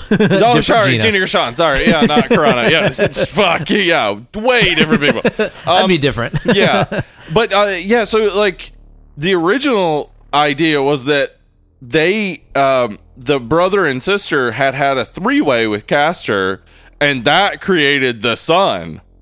God damn, So- that is fucked up. which is very again that's some greek myth shit right It there is though, right? yeah right so like I, I i just feel like that those little elements would have re- if they had stayed in would have really like made clear the uh the the mythological like operatic element Yeah. of this and really made Yeah, it yeah. all tie together. I mean otherwise It it's is still a- fine. it doesn't need An things. operatic Greek mythology action blockbuster. Like it is a weird mutt of things. It is, is. a Frankenstein, It a chimera of a movie. if it's a chimera of a movie and John Woo fucking kills it. I mean like the the direction and like uh, like we've got so much great practical like action going on here but like Oh my god, yeah. clearly like you know Nick Cage and John Travolta are bringing a whole lot themselves like they spent 2 weeks together to like work like understand each other's mannerisms and work out like specific ways of saying things that they could both do so that it would like you know like you could see parts of Archer in his in cast in like Nick Cage's performance of Yeah. Archer inside of Castor Troy. Like all of that's there but like again John Woo's direction the way that like the action just it flows so beautifully and perfectly. God damn it. Like you there are moments especially like the final sort of shootout bit so long just so long Extremely long action Yeah. scenes. Yeah. and and it doesn't feel boring it keeps like heightening and like adding and everything is still fun and interesting like the direction of this is just great i mean the acting is Oh, what yeah. makes it but the direction is, is absolutely great But at the same time, like during some of those long ass action scenes, it, it is very much, uh, you know, Batman and the Joker in a lot of ways. oh for sure There's so many opportunities for either of those two just to murder the other one and make this Yeah. thing done. But Yeah. they love the foreplay too Uh-huh, much. they like do. they love the tension. They love Yeah. the cat and mouse game that those two have with each other. So they don't want to end it. It's too fun. Their boners would go away. Yeah, I mean it's almost it's almost like you know like you know how in the Killing Joke it's like Batman is kind of kind of exploring himself in some ways through his relationship to the Joker. It's it's the same way. Like they're we're getting so much out of like who they are as characters through their interaction and and their like interplay with one another but then also the the arc of our protagonist who is at times played by John Travolta and at times played by Nick Cage is is um that he goes from being a a bad dad and father uh who's overly focused on his work and it puts very little into his interpersonal relationships. He learns from being Castor Troy, I guess, to be a better husband and father. I guess is what we're supposed to see at the end. And Yeah. That is interesting that he he goes through being another person to get the perspective that like changes and makes him better. It's almost like he takes the villain's journey and emerges Yeah, better on the other side of it. Yeah, the villain. That is something that I definitely yeah. noticed this time around is like John Travolta's character really sucks at everything. He like sucks. He's, he's Yeah. not a good husband or No. dad. Like he's he's freaking out because his daughter put on a different look. Oh my god. Even in '97 is tame. It's It was a like, really? tame look. Yeah, Dude, whenever like he walks you know, walks back into his house and his daughter has her back turned uh huh. for so long it's like, oh my god. Like she's gonna turn around and like she's like I don't know like stretched out her ears or something that would have been insane in 1997. bifurcated her tongue. Right? Yeah, but no, it's just a nose ring. Like, okay. And some like crazy eyeliner yeah, or whatever. Like, okay. Not a big all deal. right. Yeah. So he sucks at that. He's also like really shitty at work too, and just a total fuddy dud. Where, you know, they they have this ridiculous mission where they have like an undercover agent on Castor Troy's plane, and they use this to apprehend it. More on how fucking dumb that plane is in just a second, anyway. But everybody at the office is like ready to celebrate, and he's like, "Let's think about all the people that fucking died as a result of this," and he's like, "No Yeah. fun about it." At the same time, it's like. Dude, this is your plan. Like, it's really Yeah. your fault that all those people died. Exactly. Like what the hell, dude? Why are you mad at us? Because your plan fucking sucked. Yeah, I Yeah, he he does and the thing is like the movie just shows Castor Troy being better at his life than he is. It doesn't Yeah. ever show him fail at that. He No. he's creepy to his daughter for sure. He's not a good guy. Even whenever you know she's getting um uh like like definitely assaulted in the driveway Yeah. by that shithead guy she's with, like he comes out there and fucking busts the window open and fucking kicks that guy's ass, gives her that dang butterfly knife. It's like way to go, Dad. yeah, Fucking that's yeah. that's more th- like yeah, because like what we saw from earlier, from what uh, you know uh, Sean would have done, he would have been judgmental of her for even being in the car. He would have like Yeah. really been an asshole to her, and and instead of that, she gets something close to support. Now again, Castor Troy sucks. Like he is he's clearly like being sexual towards her the first time they interact. Like he I mean, we we very much have to define him having sex with Joan Allen as sexual assault because she is Oh not having God, sex dude. with the Yeah, person she intends yes, to be having course. sex with. Yeah. like he he sucks. I'm not saying Castor Troy is good, but he's much better at being a person than Sean Archer. And Sean Archer, like that's kind of the setup when they first have their their their first like uh you know where they're they're holding guns on each other and he's he's like are you having fun sean like he he's really like concerned that sean is too uptight yeah. and that, and that kind of he kind of turns that around It- and in a lot of ways again that's very much batman and the joker like the A hundred the, percent. the playfulness and the ways in which honestly they do like the joker does improve batman he makes him a better person in some ways and in the opposite batman makes the joker worse Yeah. Uh, and, and it's the same man. with these two I don't understand what that plan with that plane was. it doesn't They're gonna sense. have no an undercover agent on the On plane, the to suck Castor Troy's tongue, right hmm which is warped as fuck anyway. it is it's pretty But then also not just like I don't know, give her a fucking machine gun and let him mow them all down. I don't know. Sure. And the entire plan is wait for the plane to start moving Right. to take off, and then play chicken with it and run it headfirst in a Hummer. Like, where's the tire spikes? Just fucking throw tire spikes out on the Yeah, runway, crash exactly. the wheels, and there you're were done. so many other ways to deal with this that wouldn't have ended the way it ended. I mean, he gets an agent killed, several agents killed, and and all sorts of destruction, etc. And yeah, as you said, there's so many other simpler solutions that would have just solved the problem. Uh, Yeah. and and and it seems like he he really does like as you said it's like he turns it on everybody else instead of it being his fault but he made all the decisions like he. Yeah. really is just bad at his job he's just bad totally. in general at this and he makes Dude, a terrible that scene- choice to have his face Oh, yeah. taken off and replaced like come on Holy shit, man! During that plane, uh, that plane takeoff scene, dude, this is this is when I started really getting into the kind of action this movie was putting out, where it's just like. I don't know. Now this will happen. I don't really care. Right. Like I, I looked down to like you know take a note or whatever on the movie, and like you know Travolta was in a Hummer, like heading straight towards this plane. Then I looked up and it's like now he's in a helicopter. Yeah, What? there's How'd you get there? wild. I don't know. There's some wild editing choices that like kind of yeah they skip forward in time at times way too quickly. Yeah, I, I don't know. Yeah, it, it really is. How could he possibly like the the helicopter would have had to land entirely, him get in, and then it take off again. but instead, it's just out of the car into the, the Then helicopter, already in the air. Yeah.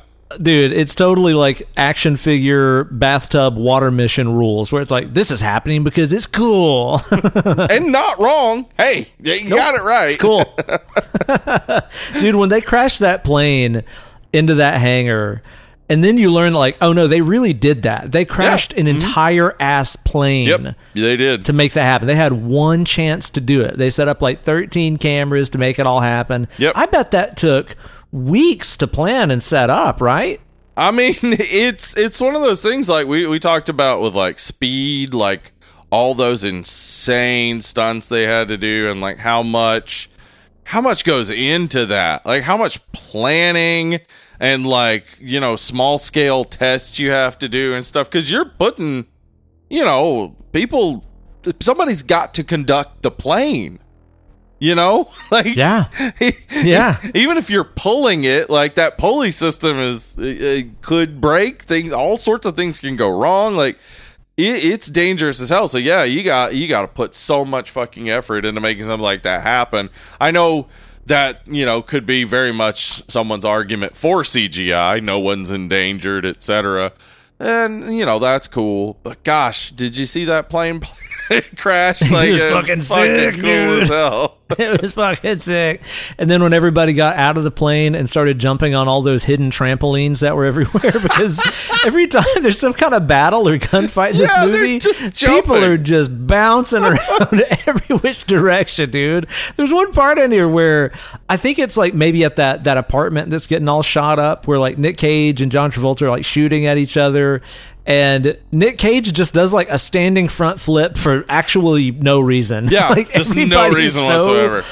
bouncy in these fucking action scenes. It's ridiculous, man. It's like the floor is fucking rubber as soon as the guns come out. Yeah, that that I mean, but that's like I that's I feel like some of that is part of John Woo action. You know, like Right, the yeah. jumping to the side with two two semi-automatic pistols while shooting. You know, he's got his own like signatures. There's a lot of like uh, you know, uh, protagonist antagonist back to back talking or you know uh, standoffs. He does a lot of standoffs. Uh, A lot of burbs. so whole yes, bunch uh, of burbs. doves flying in slow motion, one hundred percent a John Woo thing. Yeah, billowing billowing capes and clothing items. yes, and all those things are very comic booky too. Like Very. That's, that's something that I enjoy about John Woo films is that they don't they don't seem to care about reality reality like they are very much grounded in a reality but it's also like john woo reality where yeah when you walk into a church sometimes a bunch of pigeons fly up that's just a thing they were there all along, Yeah. it turns out. or sometimes whenever you've just planted a a, a bomb with like a two week long timer and you walk through some office building and you're dressed like a priest, there's a choir there doing a performance. because why? Why just- is there a fucking choir performing in this thing, dude? just so he Why? can headbang i guess like i don't know Windmill It's headbang with so short awesome. hair. it's so awesome dude he's God. He is off the fucking chain. We have to just, let's just real quick because like this was originally like they intended for this to be Schwarzenegger and Stallone. And I'm just gonna go ahead and say it. That movie would suck. It wouldn't be any fun. It wouldn't have been as good. Like I still would have watched it, of course. Yes, a 100%. We would have all been excited. It would have made a ton of money, but it wouldn't be one of those movies we look back on with fondness like we do with Face Off. There was a bunch of options. They there had were, like yeah. Harrison Ford and Michael Douglas, which I think kind of could have worked, except they're both just like grumpy boring. old white yeah, guys. yeah. it would have Yeah. been like yeah, two dads face off. Like uh, who gives a shit? Um, Yeah. yeah. Bruce Willis and Alec Baldwin again. Yeah, like that could Maybe. work. De Niro and Pacino. Yes, of course that could work. But Those two could have worked, but also I don't I don't know if they could have done it. Like I, I imagine De Niro trying to act as Pacino and likewise. yeah, I don't know. That might have yeah, gotten weird. exactly. Yeah, I, I could just not imagine that really going over well. But what- Nicolas Cage and Travolta are Yes. such big personalities and they have their own unique cadences and their own unique vocal patterns Yeah. and mannerisms and Exactly. everything they do. The only Um, other couple that I saw that was presented as a possibility that I think could have been remotely on the same level is Wesley Snipes and Denzel Washington. see, that could have been fucking sick. Yes, I could totally see those two working. And I want to see Denzel Washington do a Wesley Snipes impression.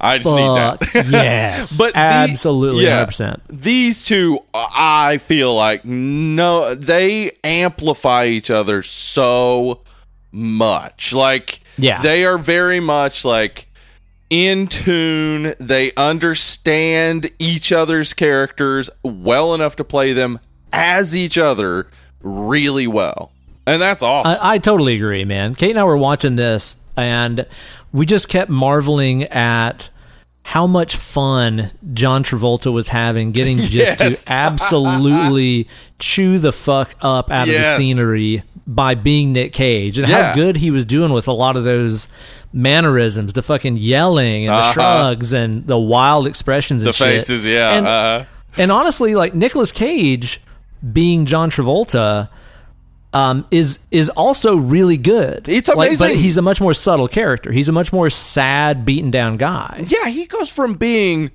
insane, like seriously high, like high on the list of most insane Nick Cage performances, to very high on the list of most subdued Nick Cage performances. Yeah. It's crazy. He goes. He's a from, sad guy with a dead kid. Yeah, and now he looks like the guy who killed his kid. Yeah, and then he has to muster up the previous cage, but he's still doing it with that like sad tinge, and it's I it's amazing. It's a fucking masterclass in in this type of over the top acting, and you don't get it a lot anymore No. in action movies. I mean, you see some really crazy shit. I mean, I think like D- Vin Diesel's consistency in Fast and the Furious, or you know, like there there have been so many characters that that have been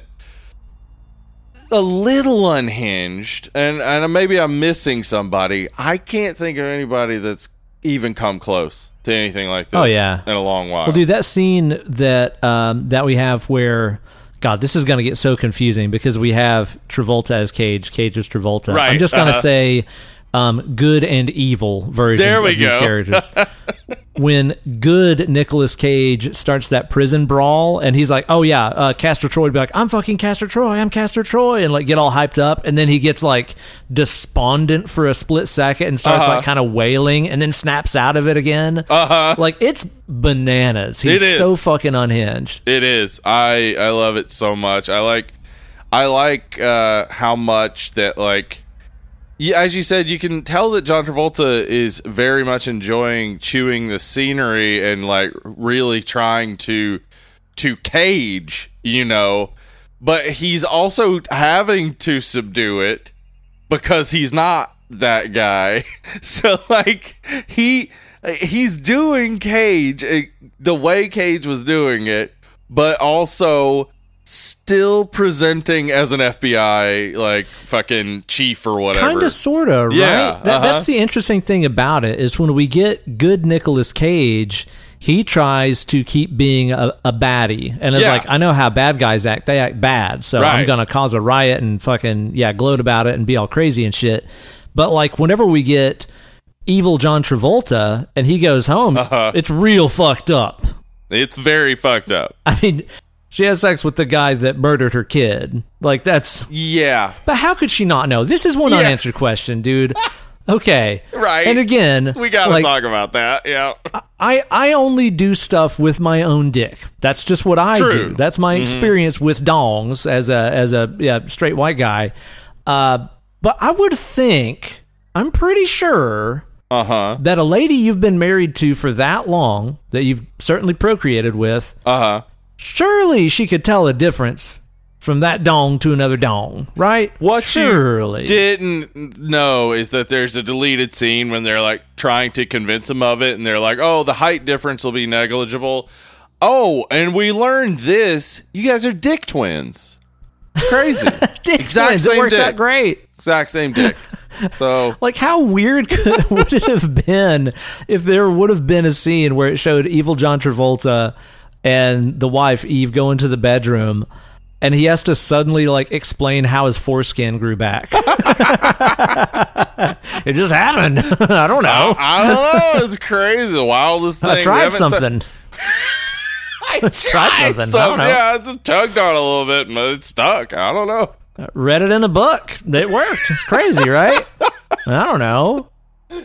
Yeah, I I You know, I did right? You wonder. Yeah. I feel like because it's they didn't like fully change the bodies. Like they gave him a little more like chest hair and stuff because Nick Cage has more chest hair, but like, and they got rid of his scar. But like they Oh, they yeah. didn't like change every like he, their body types are so different. They're very different, Steve. Yeah. They're very different. I mean, it is kind of funny. Like again, it's cool casting having those two because they're just such big characters, but the idea that they could physically pass for one another Uh-huh. is like hilariously stupid, right? Like Yeah, it doesn't make no any sense. fucking way. Even if you put the face on the face and restructured the bones and stuff. I mean, John Travolta is just a bigger, wider, Yeah. taller dude than It's true. you know Nicolas Cage, who's a lot skinnier and stuff. Now, I have some questions about this. Okay. So, whenever it's good John Travolta and he's fixing to get the face change and stuff, and they're like, "Oh, we're gonna take care of those love handles that you got, so your body will look more like him Right. or whatever," right? Does that also mean that whenever Castor Troy wakes up without his face on and he's like, "Oh, I'm gonna make you guys make me look like him," did they put the love handles back on him? Because I guess they did. I guess so because his clothes fit. His So, clothes fit, so I, they yeah, put the fat in. They should have called this movie Fat In. fat in. You say Fat In. Okay. Yeah. Dude, the entire the entire idea that they need to switch faces because Pollux has the information about the bomb, Uh-huh. and the only person that Pollux would talk to about this is his own brother. So you need to look like his brother, and you know Mm-hmm. everything about his brother more than anybody else does. So you should be the one to do it. Not that you're going to be emotionally involved in this entire case, considering he murdered your kid Right. um, but it should be you. And don't worry about it. We have uh, turbo ibuprofen and lasers and stuff that make this work. Don't worry about it. Okay, here's the thing. For one, that was really the only way to get answered. I don't that was, know. That was the on. only way. yeah, it seems like they're probably. I mean, if you got crazy face-off technology, you gotta have some truth serum or something, right? Just Also, dude, Pollux doesn't seem like some kind of hard boy. He seems like a donut hand soft boy. He does, And he's in he like does. maximum oil rig prison. Like the dude's gonna break oh, for pretty sure, fast, right? For sure. Just to get the fuck out of there. yeah, I, it is. It is surprising. Motherfucker can't tie his own shoes, Steve. it's true. His he's he's what twenty something, thirty something, and he can't tie his own shoe. And they're they're like only way to trick him is to switch faces. What if uh, that's the reason they put him in magnetic boot prison? Is because that was the only prison where there weren't shoelaces involved. They're like, we got to put him in this one, otherwise we'd be him- tying his damn shoes all day. yeah, they were gonna put him in regular prison, but they didn't want to have to tie his shoe. So crazy. This is before we started putting prisoners in Crocs, of course, which solved that problem. That's the only reason we don't have magnet boot prisons is because Crocs. well, yeah, obviously, those, Obviously. those boots are from the Mario Brothers movie. You can't tell at all. Oh no, you can. Yeah, except that you can, right? You can absolutely tell. Yeah, you can. Could they not have done? I mean, goddamn, uh, Home Alone two voice changer, like make a phone call and be like, "Hey, this is your brother, Pollux. Tell me about that bomb you got." You know, Yeah. like there wasn't another way. no, no, couldn't possibly have done any of those things. The only way, and the only person who could possibly look like Nick Cage in the whole FBI is the guy who's two inches taller than him and probably 50 pounds heavier. Yeah, and, yeah, yeah, yeah. And, and musculature alone. Like this guy, it does not look like him. Dude, maybe yeah. maybe it's because I've been with the same woman for so long, but like I could tell if like her hands weren't right. I'd be like, "Your Yeah. hands look weird today, babe." Like, yeah, what the hell's going on with your weird hands? yeah, you know, right? Yeah. She admits she's been face offed. yeah, she's been face off. Yeah. Dude, so here's the thing. If you're going to go to this extent in this movie where you're going to have the like, okay, guys, just fucking suspend the disbelief.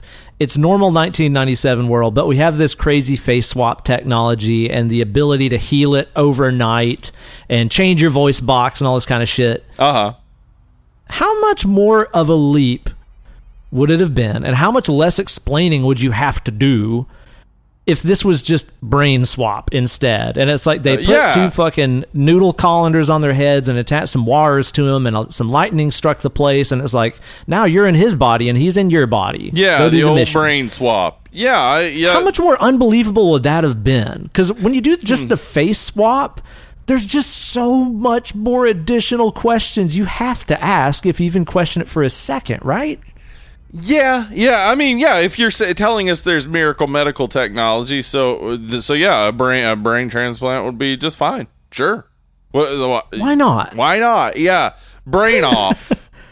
Yeah, brain off. Sure, let's go with that. I will say though, I did like whenever it showed us just glimpses of the faceless uh, Castor Troy, like the reflection in the guy's glasses, Yeah. and that one little flash Yeah. that you get where you just see his face is raw. Looking Pretty Uncle cool. I did like hell. that. Yeah. Uh-huh. Yeah, dude, he's franking, man. Yeah. He's totally franking that. Yeah, I like that they just showed it like briefly a couple times instead of showing it like dead on. Because you know that Yeah. this is almost entirely practical effects uh, in the film. Like i we see the the dummies that they cut the faces off of, and they're they're pretty good. But I feel like John Mm-hmm. Woo should have just got shots of their the actual actors on the the slabs and then cut the faces off the dummies because you can tell they're It seems dummies. like you could have done that. Yeah. yeah, it's it's close, but it's not really that right, Yeah. is it? Yeah, it's it's just off enough that like yeah, I feel like maybe if they had shown the makeup, the the faceless makeup too close, it probably wouldn't look that good. But from the distance and like the briefness that we see it, it it does the job. You get it. It's gruesome. It looks really gross. One of my favorite parts about the entire face swap thing is while the the creation of good Nick Cage is happening, Uh huh. and it shows us like cutting the face off and all this shit. The uh, the on site beautician is like cutting his hair at the same time. yeah, you got open fucking flesh and hair flying Hair. everywhere. Just What? little snippy, snippy, snippies. Yeah, you wouldn't just cut the hair before the surgery? Come on. Come the fuck on, right? Yeah. Also, too, that means that after Castor Troy wakes up and he's like, I'm gonna make you guys put his face back on me. And um, also, nobody fought him or just killed him when he was in an incredibly vulnerable state. Yeah. Uh, seems like that would have been a good idea. Also, I guess he forced that beautician at gunpoint to do his hair, and then also killed that person. yeah. That's yeah. what? what? How did they Like, do how that? vulnerable though? would he be? They he his hair went from short to longer. That's not possible. You can't do that. That- well, what they did is they got all the hair that they they cut off that they swept up and put in a trash can, and they got it out and got some some Elmer's glue and just kind Okay, of slapped all it on. right, yeah. His hair did get longer. That's a problem. It is a problem. It's a little bit of a problem, sure. That's but an issue. Do you remember how this movie also has awesome gunfights? Hmm? Hell Do you think about that? Boom. Because if they didn't do that, then they wouldn't get to shoot their bullets at each other. Yeah, which is So, yeah, not a sexual thing that they're doing. Nope. While they're inside of each other, Mm-hmm. While shooting they're at each other, they're inside of each other trying to penetrate the other one. they're just shooting, What? dude. Just, just shooting. shooting them. Yeah. I another element of an early draft of the script that I really just have to point out that I wish had happened. The writers wanted um Castor Troy to go to his mother's place to hide out and they they had two options for the mother. First option Elizabeth Taylor. Okay. Okay. Mm. Makes sense. I can see that. Second option Jack Nicholson in drag. What? Yeah. what? Why? Yeah. Um, I Huh? don't know, but I want it now. I want I it. I think I do. I want it a lot. I need Castor Troy's mom to be Jack Nicholson in drag. That sounds awesome. It would. Can you imagine dude, that there- scene? What? What would that be? there is another reality out there, just a little sister reality to our Uh-huh. own, where we did get the gay relationship Uh huh. and the weird incest threesome that Uh-huh. made a baby Yeah. and Jack Nicholson in drag and this Uh-huh. is one of the most like profoundly like sexually confusing movies of all time. Yeah, I mean, it, well, what it would definitely have been in 1997. I mean, releasing what is what was the budget on this? Is it fucking 80 million oh Lord, it had to be dollars? high, yeah. Releasing an 80 million dollar movie with those elements, people would still be shitting their pants about it. They'd still be Oh, like, yeah. "Do you remember?" That big budget blockbuster that was about Nick Cage and John Travolta in a gay relationship, and Jack Nicholson was Nick Cage's mom. Do you remember that? And they got in each other. and they were inside each other the whole time, just being each other. You know? Yeah, I, What? I, it, yeah, it, it really is like it's simultaneously uh, a way over the top, goofy action movie, and so potentially an art movie. like it's like so, It's so close. Dude, I'll tell you this. It, it's really interesting that John Travolta is supposed to be our good guy in here when, as we said, he's clearly not good at being a dad or a husband. He's not good at his job. He's very unlikable. And then they give him possibly the most unlikable trademark. I don't know, fucking trait that I've ever seen in any human Uh-huh. ever, which is for people he loves, he'll just take his whole ass hand and rub it down your face. is there anything less likable? Like, listen, I know that every family has their has their weird little things, Sure, right? yeah. Some families have weird traditions or goofy Maybe. sayings that Maybe they they use. got a poop like. Who knows? Maybe they got a poop knife. Some Mm-hmm. people have this, and it's just something that families do. We're all kind of different. Ain't none of us normal. But Jesus Christ, could you imagine you meet like a kid at school and you're like, yeah, he's pretty cool. I'm going to sleepover this weekend. And like you guys walk in, it's like, hey, dad, I want you to meet my new friend Steve. And he's like, hey, Johnny, rubs hand down face. You'd be like, mom, I got to go. I'd be calling mom right away, being like, this is not what I thought it was. Come pick me up.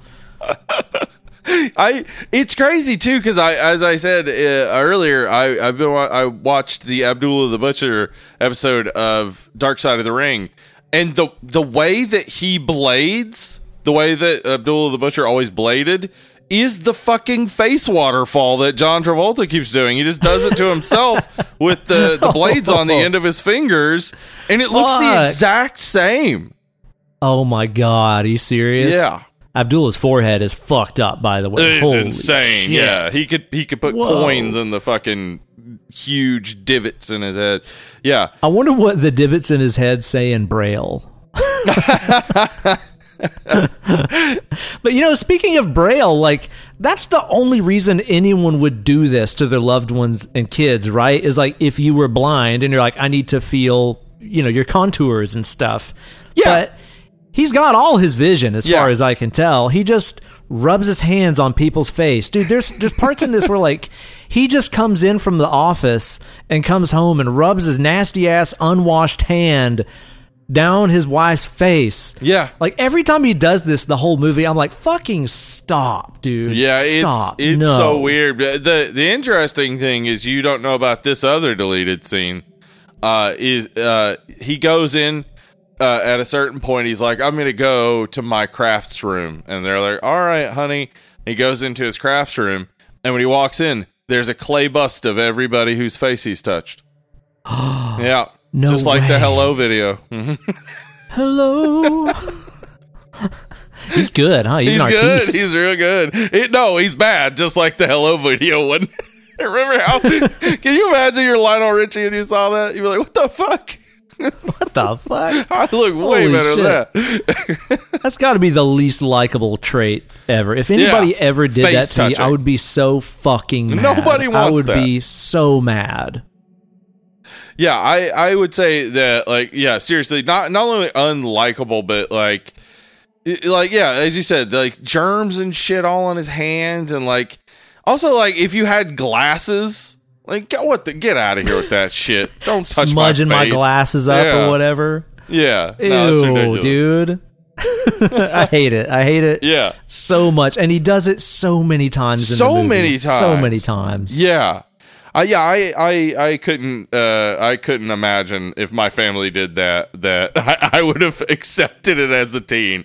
Um some of the other stuff that like it goes on that like specifically about Sean like the not only the way he interacts with his his uh wife which is I mean mostly they don't even they don't have any spark for sure, but they don't seem to even really be friends. Uh, his interactions with his daughter, like he, he's not very great. At work, he's uh, you know kind of an asshole to everybody, but his interactions with Castor Troy, boy, are they much more like smoldering and tinged. Oof. You know what I mean? Like there's a whole lot more passion there. Oh yeah, yeah. He saves it all for uh for Mr. Troy for sure. and, and so yeah, yeah, like his his most like passionate uh, moments are in dealing with Castor Troy. But Castor Troy's passionate about everything. Like everything in his life is is something that he likes or is like at the very least interested in or wants to comprehend or wants to exploit like he's he's everything in his world is for his use and everything in Sean Archer's world is something he has to endure. Yeah, it's like an obligation. Yeah, except for Castor Troy. Yeah, Castor Troy's something that really gets his motor running. it does, man. That is Yeah. definitely his spark. Yeah. So yeah, I think some of that like oh sorry. So yeah, I think some of that like uh some of that uh, gay subtext uh, is still in the film. Like it's it's still in there. It's just not as prominent, especially if you Oh, don't yeah. know that that was ever there. You, you probably won't catch it, but if you know it's there, it's there. But I guess it's implied that Castor Troy is bi because Yeah. he Mhm. likes the ladies too. he does yeah he very much likes the ladies whereas sean it, yeah it does seem like joan allen might be his beard like he doesn't seem to have any sort of passion for her Mhm. Meanwhile, uh, fucking Castor Troy's got old Gina Gershon on his side. Gina gershon gershon, Gershon. i believe Here's, unless here's the, she's a- the a of reality I imagine. imagine this a reality Okay. where in real life, Gina Gershon is a squirter in the bedroom and she's saying, I'm gonna Gersh. I'm gonna Gersh.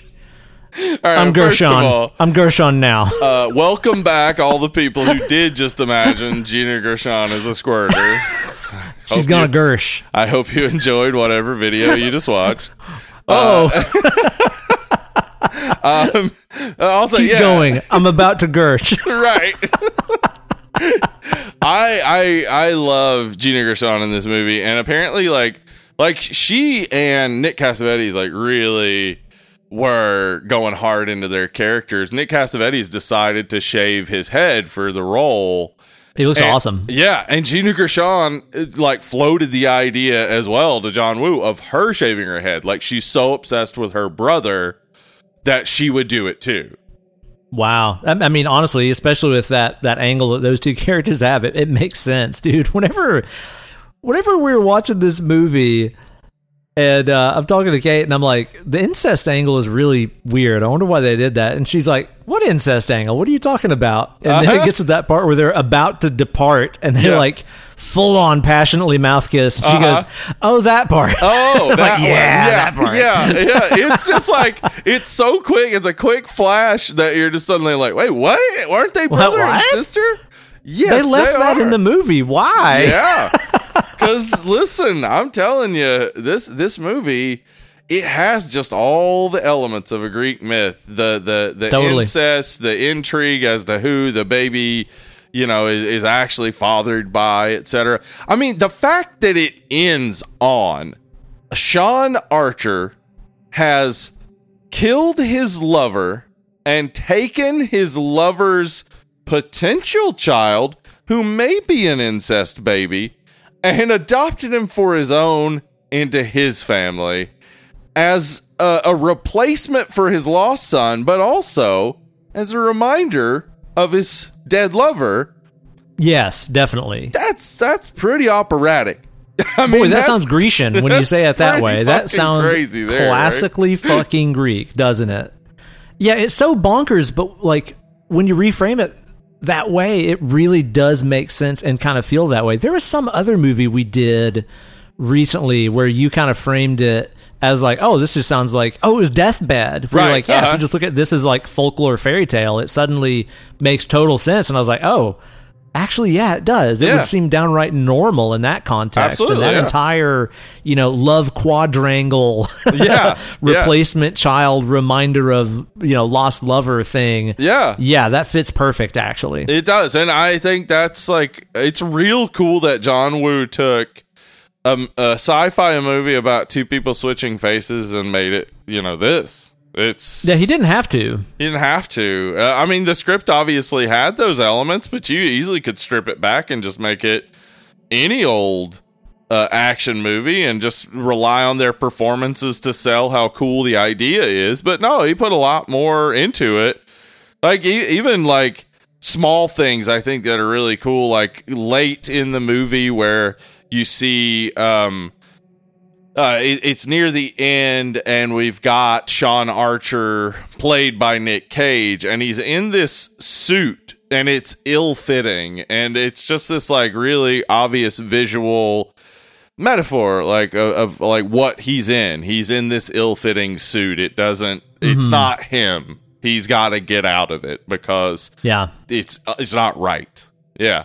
I, I like that. Like it's it's again, it's a silly, crazy action movie that most people will never think much about and don't have to, and that's why it's Nope. successful. It's it can throw in some fun little artsy bits without you ever noticing, and you don't have to care about it, and it doesn't affect your viewing of the movie at all because it's still fun. It's true. Yeah. Yeah. yeah. And even if you don't take any of that stuff into account, it's just like this ridiculous over the top. I can't believe they made this movie. Right. Dude, some of my favorite ridiculous stuff in here comes from uh what is what is Gina's brother's character's name? Dietrich? Uh, is that his name? Yeah, Dietrich.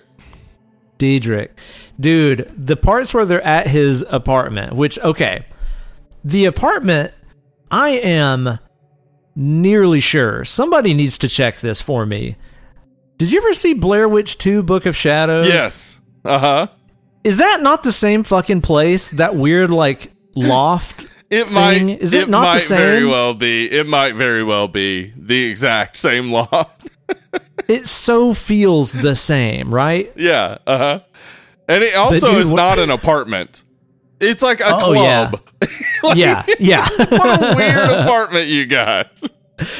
But dude, later on, whenever you know the, the cops bust in, um, by the way, being the worst cops ever, they're like, "There's a woman and child in there. Get the machine guns and grenades." out." They are just Seriously. annihilating. Yeah, this- place. The people that seem the closest to wholesome, the closest to family values in this, really, are Gina Gershon and her brother and that kid. Yes, yeah, and they're fucking incestuous. Like it's a bad Yeah. world that this is set in. It is. But It dude, is. whenever the the cops bust in and they're like just destroying the shit out of everything, and there's explosions and gunfire and glass is breaking every which way, and people are busting through tables and all this stuff. There's this line where it shows Dietrich, and he goes, "Damn, my place is getting fucked up." Yes.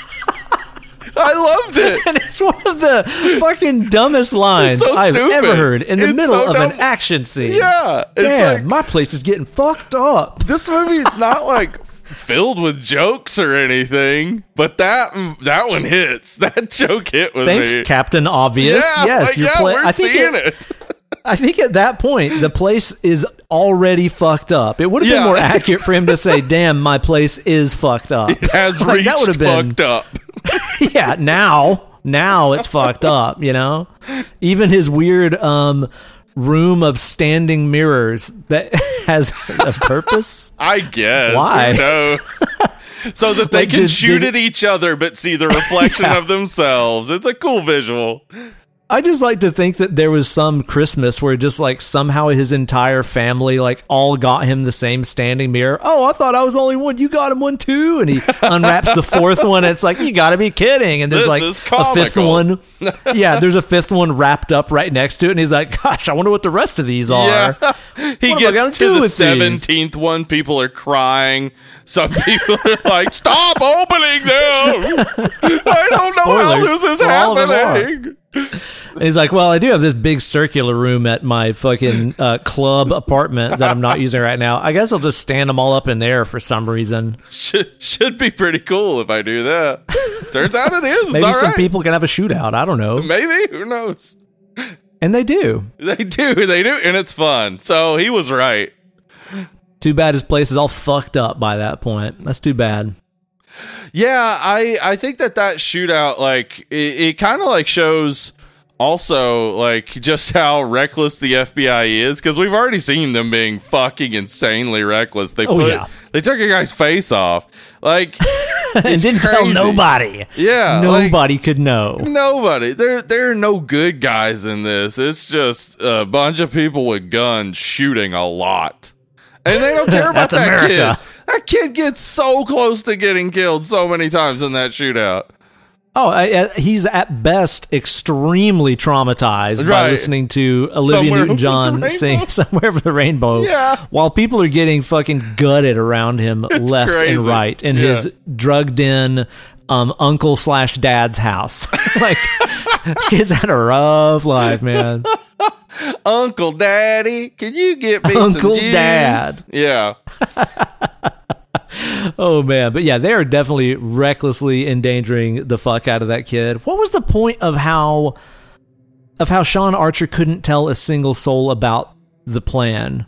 Like he couldn't tell his wife, he couldn't tell anybody. This is once again his plans getting so fucking many innocent people killed Yeah. and making stuff go out of control. Why Uh-huh. could nobody know? I yeah, never it doesn't that. it doesn't make any sense cuz like if you tell so many people at the FBI, I guess like they they're saying they're not supposed to do this. So I guess you can't do that. But why can't he tell his wife? Why not? Dude. So if it, if I his know. wife knew, then when the you know Nick Cage shows up as John Travolta, she'd be like, "You're not my husband because he's Right. Nick Cage and he's in jail right now." Dude, it's so massively irresponsible and, and stupid to have the plan work that way. and also too, I guess, you know, Nicolas Cage laying there with no face on down there was just left unattended with like open face wounds that would definitely be would making you die. shit out of you. Yeah, I looked it up and and I found a, a answer from from a person who would know, a, doctor, a trauma doctor said that uh, someone without a face would die within a few hours, or if they had some palliative care but no no way of getting a new face, uh, up to a few days. But you're not gonna live. You're gonna die. Like you're gonna die. what if he had a cigarette and some pain pills? That'll what do it. then? If you got if you got some pain. Well, the thing is, if if they had, I guess if they had kept him on the IV and stuff, but they they just had dry ass bandages on his face, so he'd be his face would be crusting up. So they're Oh intending for him to die, I guess. Like I suppose. yeah, I so they they're basically torturing him to death. They took his face off and they're just gonna let him lay in bed on pills until he dies. Cool. Here's the thing too, like if they're into doing secret FBI plots and they have Castor Troy on life support down there on you know death's doorstep, could they not just use that as a bargaining chip against Pollux to be like, hey, if you don't tell us about this uh, long bomb silver that you've planted that's going to go off in two weeks, Yep. um, we're going to pull the plug on your brother. Okay, That I'll talk. work. I'll talk. Yeah, I feel like that would- that would work. Like, yeah, he he seems to love his brother. Wouldn't want his brother dead if he knew that he he was still alive and could viably, you know, live. Though the the doctor, this is the weirdest thing to me. The doctor says that he's gonna die. Like we're we're in like some uh, 1997 where they got face off technology, but the doctor is also like bad at knowing whether or not the patient could survive. To here's the point thing, that dude. They take Okay. his face off and he like this is after they thought he was gonna die, so he's Yeah. he's fine. The doctor was like, he, I guess he was he was probably lying, right, to make It him feel relieved the better. pressure Yeah. to take the face off. That's why he got better. Yeah, it was it. what? Here's the thing, though, man. You're not taking into account. Yeah, they have the technology Uh huh. to do a, a face transplant and bone constructive surgery to make Right. it work, and overnight mega ibuprofen that keeps the swelling down and stuff. But Nicolas Cage got jet engined, dude. There's no bouncing back from that. He got jet engined. You ever think Uh, about that? I mean, I guess that's a good point. Like, yeah, Engined. And he Well, I bonked his head too. The thing is, people have survived being sucked into a jet engine. That has Well, happened. But right. he looks okay in the bed. Like he's not like he's not like got a whole bunch of casts and shit. Because he would have broken. He's not got third degree burns or Right, he would've he didn't get roasted. he would have had like all sorts of issues if he survived. So yeah, like yeah, they should have. It would have been more interesting. I feel like maybe if his body was all fucked up and then he puts on Travolta's face, but like he, you know, he can't. He's, he has to hide that underneath he's got all these burns or whatever, and that's kind of what reveals it to Joan Allen. That could have worked, you know, but mm-hmm. it, instead it it's i guess a hunch it's like because the man who killed her son called her and said your husband's not your husband so she was like all right i'll test his blood turns out Yeah, I have my blood test kit available at all times anyway, just well, in case she- you need to test your blood during on. bedtime. She does go to the hospital, but she does a wild ass blood test. She's not just testing to, to know what his blood type is. It also has like his A1, like his like his sugars. And It's got his he- sugars on there. he's got diabetes according to the blood test. So Castor Troy has diabetes, apparently. Huh. But also That's going to be hard to hide that or cover it up or fake your way through it, huh? Yeah, their their blood types also tell us something about their characters. It's so corny. Yeah, it's so corny because Castor Troy is AB, the universal receiver, and Sean Archer is O, universal donor. So Oh, the taker, the giver. they take and they gi- yeah he gives so much being an fbi agent he gives his wife no dick his daughter a hard time and his uh, uh, subordinates a lot of shitty plans what a giver a lot of funerals, too. A lot, A of lot tombstones. funerals yeah way to go he gives us corpses thanks You know, that's another part of that cat and mouse game that I found to be very stupid too. Whenever good Nicolas Cage goes home to the wife to Eve to say, I'm not who I look like, Uh-huh. test his blood, all that stuff. Could he not have just like hid in the closet or something? Because it's like he's gonna be home at five thirty. yeah Here, you know, I'll wait till bedtime, then jump out and cuff him or something. like he knew he was coming home, right, right? yeah Couldn't he just waited and got him? yeah good point just so many easier ways for this to go. yeah, there definitely are. I mean, like, you know, the, this is one of those where if you if you don't think about it at all, it's a fun time. If you think Oh, yeah. just enough about it, it's real dumb. And if you think way too much about it, it's kind of genius. It's insane. Yeah. How would you feel if if your your partner who just had been walking around with the face on of the person that killed your kid and you had also accidentally had sex with the person that killed your kid yeah. came home from having his face fixed and is like, "Hey, I brought the kid murderer slash your rapist baby home. Surprise! I think we should keep him."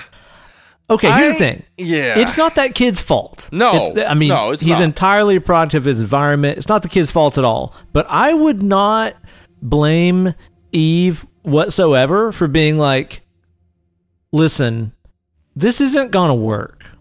Yeah, it, listen, no, it, it would have made all the sense in the world if he came home with that kid and she was standing there with a suitcase and a letter. And he was like, "Oh, it's a kid to replace our child." And she was like, "Yeah, read this. I'm gonna go to a hotel. So bye. Yeah, Well, here's the thing: you already have that disconnect where. I guess after he got his face fixed, he, he drove himself home. It was just a day patient surgery, I suppose. Because she little was waiting at home and was like so surprised to see him, like, you're back and your face is your face.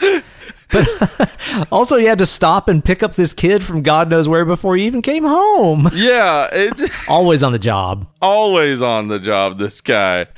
Yeah, I, I think that like there there's obviously a ton the a ton to critique in that it doesn't make sense, etc. Sometimes, but God, it's entertaining. It's so know, right? entertaining, even at two hours and eighteen minutes. Like it is long. long. It is long, Yeah. but it's entertaining as hell. I mean, you've got like a full on prison break thing going on. You got three different shootouts. You got a bomb diffusing. You got the plane crash. You got so many big set pieces and things that just really work for me. And then also, uh, you got one of the most important elements, I think, of any amazing movie, and that is a cameo appearance by Joe Bob Briggs. Of course. Yes. Name a classic movie that doesn't have that. Dude, Can't. it got to that scene and I paused it. I was like, wait, was that fucking Joe Bob?" it was. It was. Yeah. He, I mean, you know, uh, Joe Bob is, is a character that he plays, but he, he's he's also an actor. He's in some stuff from time to time. This Casino. Uh, he's got some uh, good films he's in, and I, it was like really, I, I I knew who he was back in the day when I saw it because of you know Monster Vision and stuff. But it really was like rewatching it, just remembering suddenly, like, holy shit, Joe Bob's in this. Such a cool. Also, moment. a Punisher shows up. That's right. Tom Jane is in a very small role. This is before he really kind of became bigger. He, I think, Deep Blue Sea is a couple years after this, and then Oh, yeah, man. starts to get bigger roles around then. but yeah, he does good in this. I mean, he's he's a, it's a small role, but he's definitely bringing something to it. I also like the guy who plays Pollux, Alessandro Nivola. I like the way he Yeah. plays the character. It's really Yeah, that was apparently a lot of like his decision to do those kinds of mannerisms and do that kind of Yeah. withdrawn, sort of, sort of on the spectrum ish, Yeah. sort of behavior for that character. Yeah, for sure. And, and that's the thing is like the the fact that Travolta and and Nick Cage are going so hard like frees up a whole lot of the other actors to swing pretty hard too. And they do from time to time and that he he's he's very interesting like the voice he's putting on and everything. It's all interesting choice that makes the character so much more than it is on the page. Oh, totally, man. And you know, you're talking about important elements for a classic flick. One that this has that's so fucking late 90s as fuck, and I forgot that it was even a thing until it happened. Um, I think it's maybe at a part where maybe they're at Dietrich's place. I can't Uh-huh. remember, but the scene starts with like a close up of like some fine woman's booty. and there's a there's like a soundtrack bump of just a bass guitar going broom. Uh-huh. Seeing a butt and hearing a bass go vroom. Uh-huh. That's classic. That's classic. you cinema. need that. You need that in a good action movie. Just Vroom. I wonder how many different slides they had that bass player do before they're like, "That's the big butt slide. Yeah, That's like, the yeah, one." What was the right one? Uh, now that was more of an itty bitty waist kind of slide. Give me that big butt slide. It's so stupid, dude. It's like it's Team America shit. Like It this is, is, just yeah. Team America stuff, it- right? It's, it's real dumb, and it, like I, I also they throw a Wilhelm scream in there too, which yeah, they do. always fun to hear. Yeah, it's I, I think that like really embracing the cheesiness of of action films while also like trying to elevate them is fun, and and that's what a lot of '90s action movies kind of are because we we're coming out of the you know the Arnold and, and Sylvester Stallone period where it was largely just real big dude doesn't matter what the script is like after Die Hard it was like oh the script is kind of super important. And You can have actor, every man in the yeah, role, and yeah. every man can be the action star. Yeah, and that's where you get some of the things that go way harder and take bigger swings and stuff like this. And I, I, I very much enjoy this movie. I, you Oh, yeah. I, I think we're coming to, to, to rating here. I, you know, I, I always thought this movie was just kind of stupid fun. I think now that it is still very much stupid fun, but it, it definitely had, uh, it was attempting to do some more interesting stuff. And I like that, um, along with just it being a dumb action movie. Um, I think Nick Cage is so good. He's just so good. It's it's impossible to watch this performance, no matter how you feel about the movie, and not just see that Nick Cage he he does something amazing every time he he really wants to. Like when he really Oh, yeah. wants to bring the cage, he he makes a role something nobody else could do.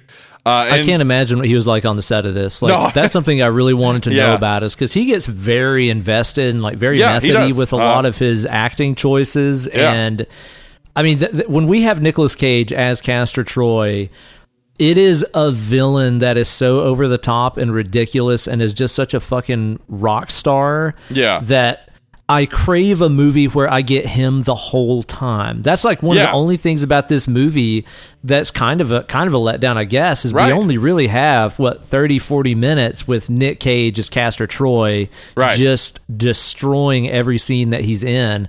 And then for the rest of the movie it's John Travolta as uh, Castor Troy. Right. I wish we would have had more Cage Troy. Yeah, absolutely. Uh, but I do think that that John Travolta does a great job, and he's very much like keeping up with with Nick Cage. I think yeah, there's just so many good performances in this, and then yeah, the the action is so well choreographed and shot, and and uh, you know it's it's spliced together in a way that just keeps it elevating and making it more and more fun and interesting uh, Gina Gershon and, and Nick Cassavetes and everything they were doing behind the scene to make the intensity of this relationship.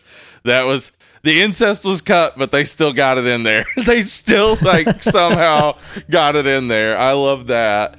Uh, it, it's to me, this is like very much uh, a fun action flick to just throw on, but also one that I had a blast really thinking through and trying to understand. Uh, but I said, there's a whole lot of dumbness. there's a whole lot of stuff yeah. in here that's just like, yeah, that doesn't make a lot of sense. I'm willing to overlook it because it's fun, but it doesn't make a lot of sense. So when I'm ranking this, I'm, I'm thinking I'm going to give this a 7.5, Ben. I think that's pretty fair. I Mm-hmm. think that's pretty fair, man. And, and again, I don't have the nostalgia going into this one, Right. and you know, memories of so many Saturday afternoons watching this flick. So I'm looking at it, I think, fairly objectively. And like you said, if you watch it with the idea that it is this over dramatic, operatic, larger than life kind of thing, you can have a lot of fun with it. If you start questioning the science or like how the fuck did uh, good Nicolas Cage swim home from that Right, fucking oil rig so prison? far away from Oil rigs are not frequently close to shore, correct? Not. yeah. it's just like next scene, I don't know. He's a little, his hair is a little damp, and he's home. Whatever. He figured it don't out. fucking worry Yeah. about it. Like, and, and it is, it is long. I think that they could have got this down to a tighter, you know, yeah, two hours, hour fifty, maybe. Sure. Like, there's definitely some stuff in this that I think could have been cut out. But like you said, all those practical action scenes and stunts where like I don't know, like there's a lot of shit where you can see the wires of people getting you know pulled for Mm-hmm. uh, a gunshot that blows them back or whatever, and that's where it's like, well, they they could have digitally removed that stuff, but you know what? In a funny kind of way, I kind of like seeing them. It kind of lets me know because you know it's was real. You know it happened. Yeah. Exactly. They really did that. They tried their best to hide it, and there it is. There, there is some stuff though where they didn't try to hide it at all, dude. During that last like uh, boat chase scene that we have, Uh huh. Like whenever the boat like goes off that ramp and they like fly out of the boat, Uh-huh. and it's just the the stuntmen flying Yeah, out of the boat. uh-huh. They don't even look remotely like. Like, Yeah. not even close. It shows them full face and everything. That's a thing where like the stuntmen anytime you see them they don't look close enough like the guys the stuntman who does Not the dive off the oil rig which was a 70 foot dive it's Oh. badass that he did it but but not Uh, even close. doesn't even kind of look like nick cage from the back Uh uh no. But I like that it has all these big dumb action scenes, but also those more introspective moments, especially where we get, you know, the two characters playing each other, playing a character in their environments. And we kind of mm-hmm. very much see that, you know, the bad guy is a product of this environment. And we see that the good guy just has all these opportunities and it's easy to be good when you have a house and a wife and kids Yeah, and absolutely. the cops aren't looking for you. Mm-hmm. Like I like that it kind of has some of those more introspective elements and that kind of four dimensional acting where you have actors Yeah. playing characters that are also playing other characters. Yeah, they're bra- that they're are in the movie. They're breaking their own reality walls yeah it's it's interesting Yeah, Yeah. exactly. And although she doesn't have much anything to do in the movie, I enjoyed seeing Margaret Cho in here for no good reason. She's not really doing anything, but she's here. Yeah, she. Uh, I, I think Chow Yun Fat was supposed to be in that role, and he he had something like conflicting, so they cast Margaret Cho, comedian. Uh, she she had been in several roles up to this point, but uh, you know, she mostly is known as a stand-up comedian. Well, I'll tell you this, Steve. Okay. Buckle up here. I'm I about to be a real a real litter bug and just I'm going to drop some names. I might need to go back and pick these up. Is that all right? Okay, okay, I I'm interested. I mean, if you're if you're just dropping names from the sky, I'd like to see how they land. Well, you know, you might know her the way that you know her, but when I think Okay. of Margaret Cho, Uh-huh. I, I kind of think of her as a fan, Steve. I think Is that as one of right? my fans. Yeah. Uh huh. and that's true because back whenever um, Whitechapel, my buddies in Whitechapel, Uh huh. released um, Our Endless War, Yeah. which is a record that I, I did like all the all the guitar solos on Uh-huh. and worked with them on that record some. She just happened to tweet out one day how much she loved the new Whitechapel album and the guitar work on it. Uh, she loves your work. She's a big fan. You know, you could say she's a fan. Wow. Wow. Wow. It's always nice to meet a fan, Margaret Cho. You know, Yeah. it's kind of nice. It's good to know I've got her in my corner. You know, she's Yeah. heard my tasty licks, Steve. That's awesome. That really is cool. Pretty Like, weird. Yeah.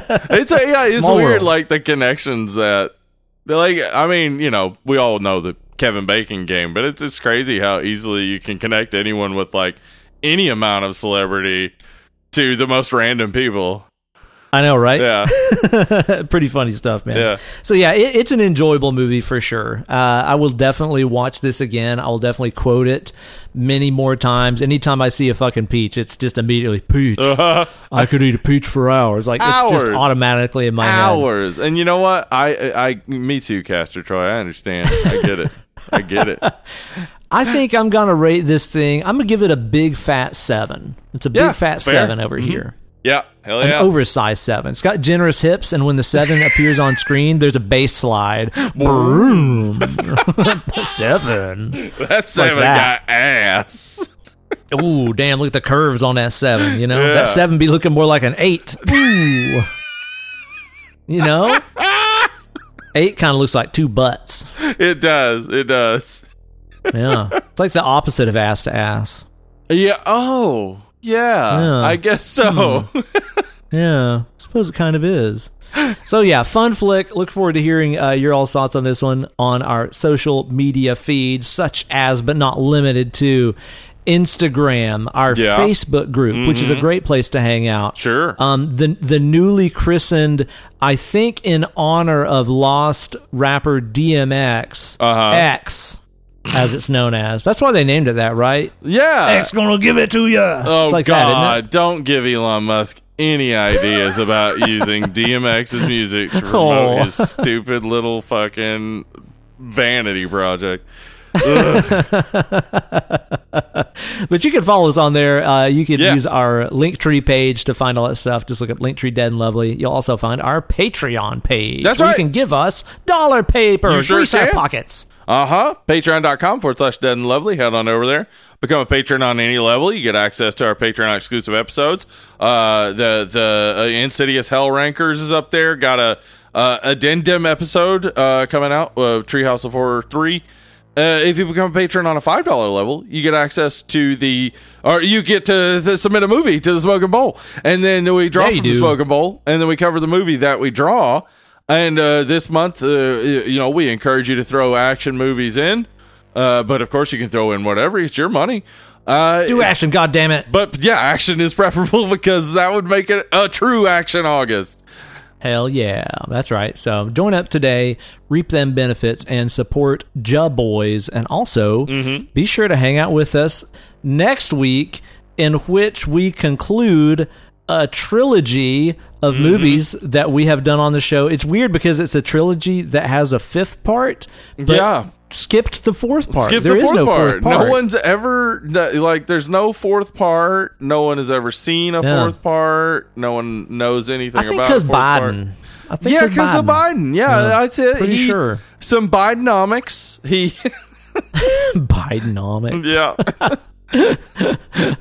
Yeah, we skipped uh, we skipped one in there, but uh, we're gonna conclude our Indiana Jones Yeah. trilogy by talking about some dang old Last Crusade here on the That's show. right. That's right. The really good one, the, the real one, I- good one. yeah, it is my favorite. Um, and I, I do know going ahead, going into it that like I'm already thinking high score, right? Like the most recent time I rewatched it, I was like, man, I think it holds up. I don't know though. Okay, we're gonna see because the thing is, is I mean, I've I've always identified as someone who loves the Indiana Jones movies, Uh, and after we did the first one on the show, well, we fucking ruined it. Like that movie's Yeah. just fucked now. yeah, And uh-huh. then we did Temple of Doom, and it's like, wow, Yeah. this is problematic as living Uh-huh. fuck and just a stupid movie. Yeah. I really hope we don't ding this one up because I have always really liked this one. Well, I mean, we so far in Action August, we've talked about how Bloodsport is about uh, uh, Dux and Jackson getting together, and Face Off is about Castor Troy and Sean Archer getting together. I don't think that's gonna happen with the next one, but I listen. I'm open to it. If I discover that Marcus trick. Brody and and uh, fucking uh, I don't know who else or somebody's fucking somebody's fucking in there. Somewhere in there. yeah, I'll let you. It'll know. be a hat trick then, man. It'll be Yeah. Mm-hmm. a turkey at that point. So, yeah, I guess we'll find out next time, man. Hopefully, we don't ruin it. I've actually heard this new Indiana Jones is pretty good, though. I've heard it's okay. Yeah, I, I'm definitely interested in checking it out. I, uh, you know, I've never rewatched the fourth after seeing it in theaters. Oof. Ooh, Um, no, why would you? Ugh. Yeah, uh, but I am interested in seeing the fifth. I'll, I, I'll give it a shot for sure. Yeah, yeah, I think so. And uh, you guys give us a shot to review this classic film on the next installment of Dargan Largley here That's during us. Action August. And I'm Darg. Oh, Largley. Blarg. August. Shaking, shaking, shaking. That's like swords and stuff. Yeah, they're like hitting each other. Yeah. Uh-huh. And then there's a guy with nunchucks, and it's like whoop, whoop, whoop, whoop, whoop, Oh, whoop, oh. whoop, whoop, whoop, Thunk, thunk, thunk. Oh, he's hitting somebody. Ouch, ouch, ouch. whoop, whoop, whoop, whoop, whoop. Action. Bye. Bye.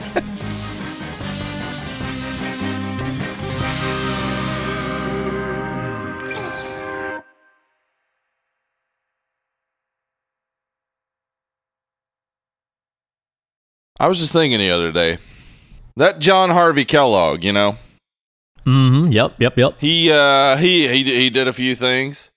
Big proponent of uh eating bland foods so that you wouldn't inflame your passions and then go masturbate. That's right. The plainer the food, the more likely you are to keep from greasing Yeah. your bits up. I see. Yeah. So I was just thinking, you ever think he got invited over to someone's house and they didn't know about his crazy fucking theories? They just sat down a bowl of curry in front of him and he's like, Ooh. he looks down at it and looks up at them and he's like, I know what you're up to. You're trying to make me masturbate. That's just plain old boner fuel you put in front of me. They're just like, what the f- what the fuck you mean? What? You- Are you saying like you like the food so much you're getting You an erection? Is that off, like a compliment? like, what's happening here? I mean, keep it in your pants and all, but I guess I'll take that as I mean, yeah, praise. sounds good. Uh, it sounds like a compliment. It sounds like you're saying a good thing to me, so I'll take it that way. Could you imagine that guy being alive right now and watching an episode of Hot Ones? I bet you think the sexual tension was just like uncontrollable. He's like, I see why they're sweating because they want to masturbate. it's real hard to hold Clearly. that in. they're, they're having the tablecloth over the table so they can hide their moist vaginas and erect penises. Oh, John Harvey Kellogg, you fucking demented ass. Do you think that he regarded like Emeril Lagasse as being just a common pornographer? He'll make a perfectly bland food and then bam it to heights of sexual activity I mean, yet he- unknown. he does use an impact sound as though there may be, you know, uh, you know, that's what happened when bodies start slapping, you know? He he proclaims bam and adds spice to the food, making a noise of perhaps two bodies joining as one in a sexual conduct. Bam! It's disgusting. Doing the wild thing. Shit. Anyway,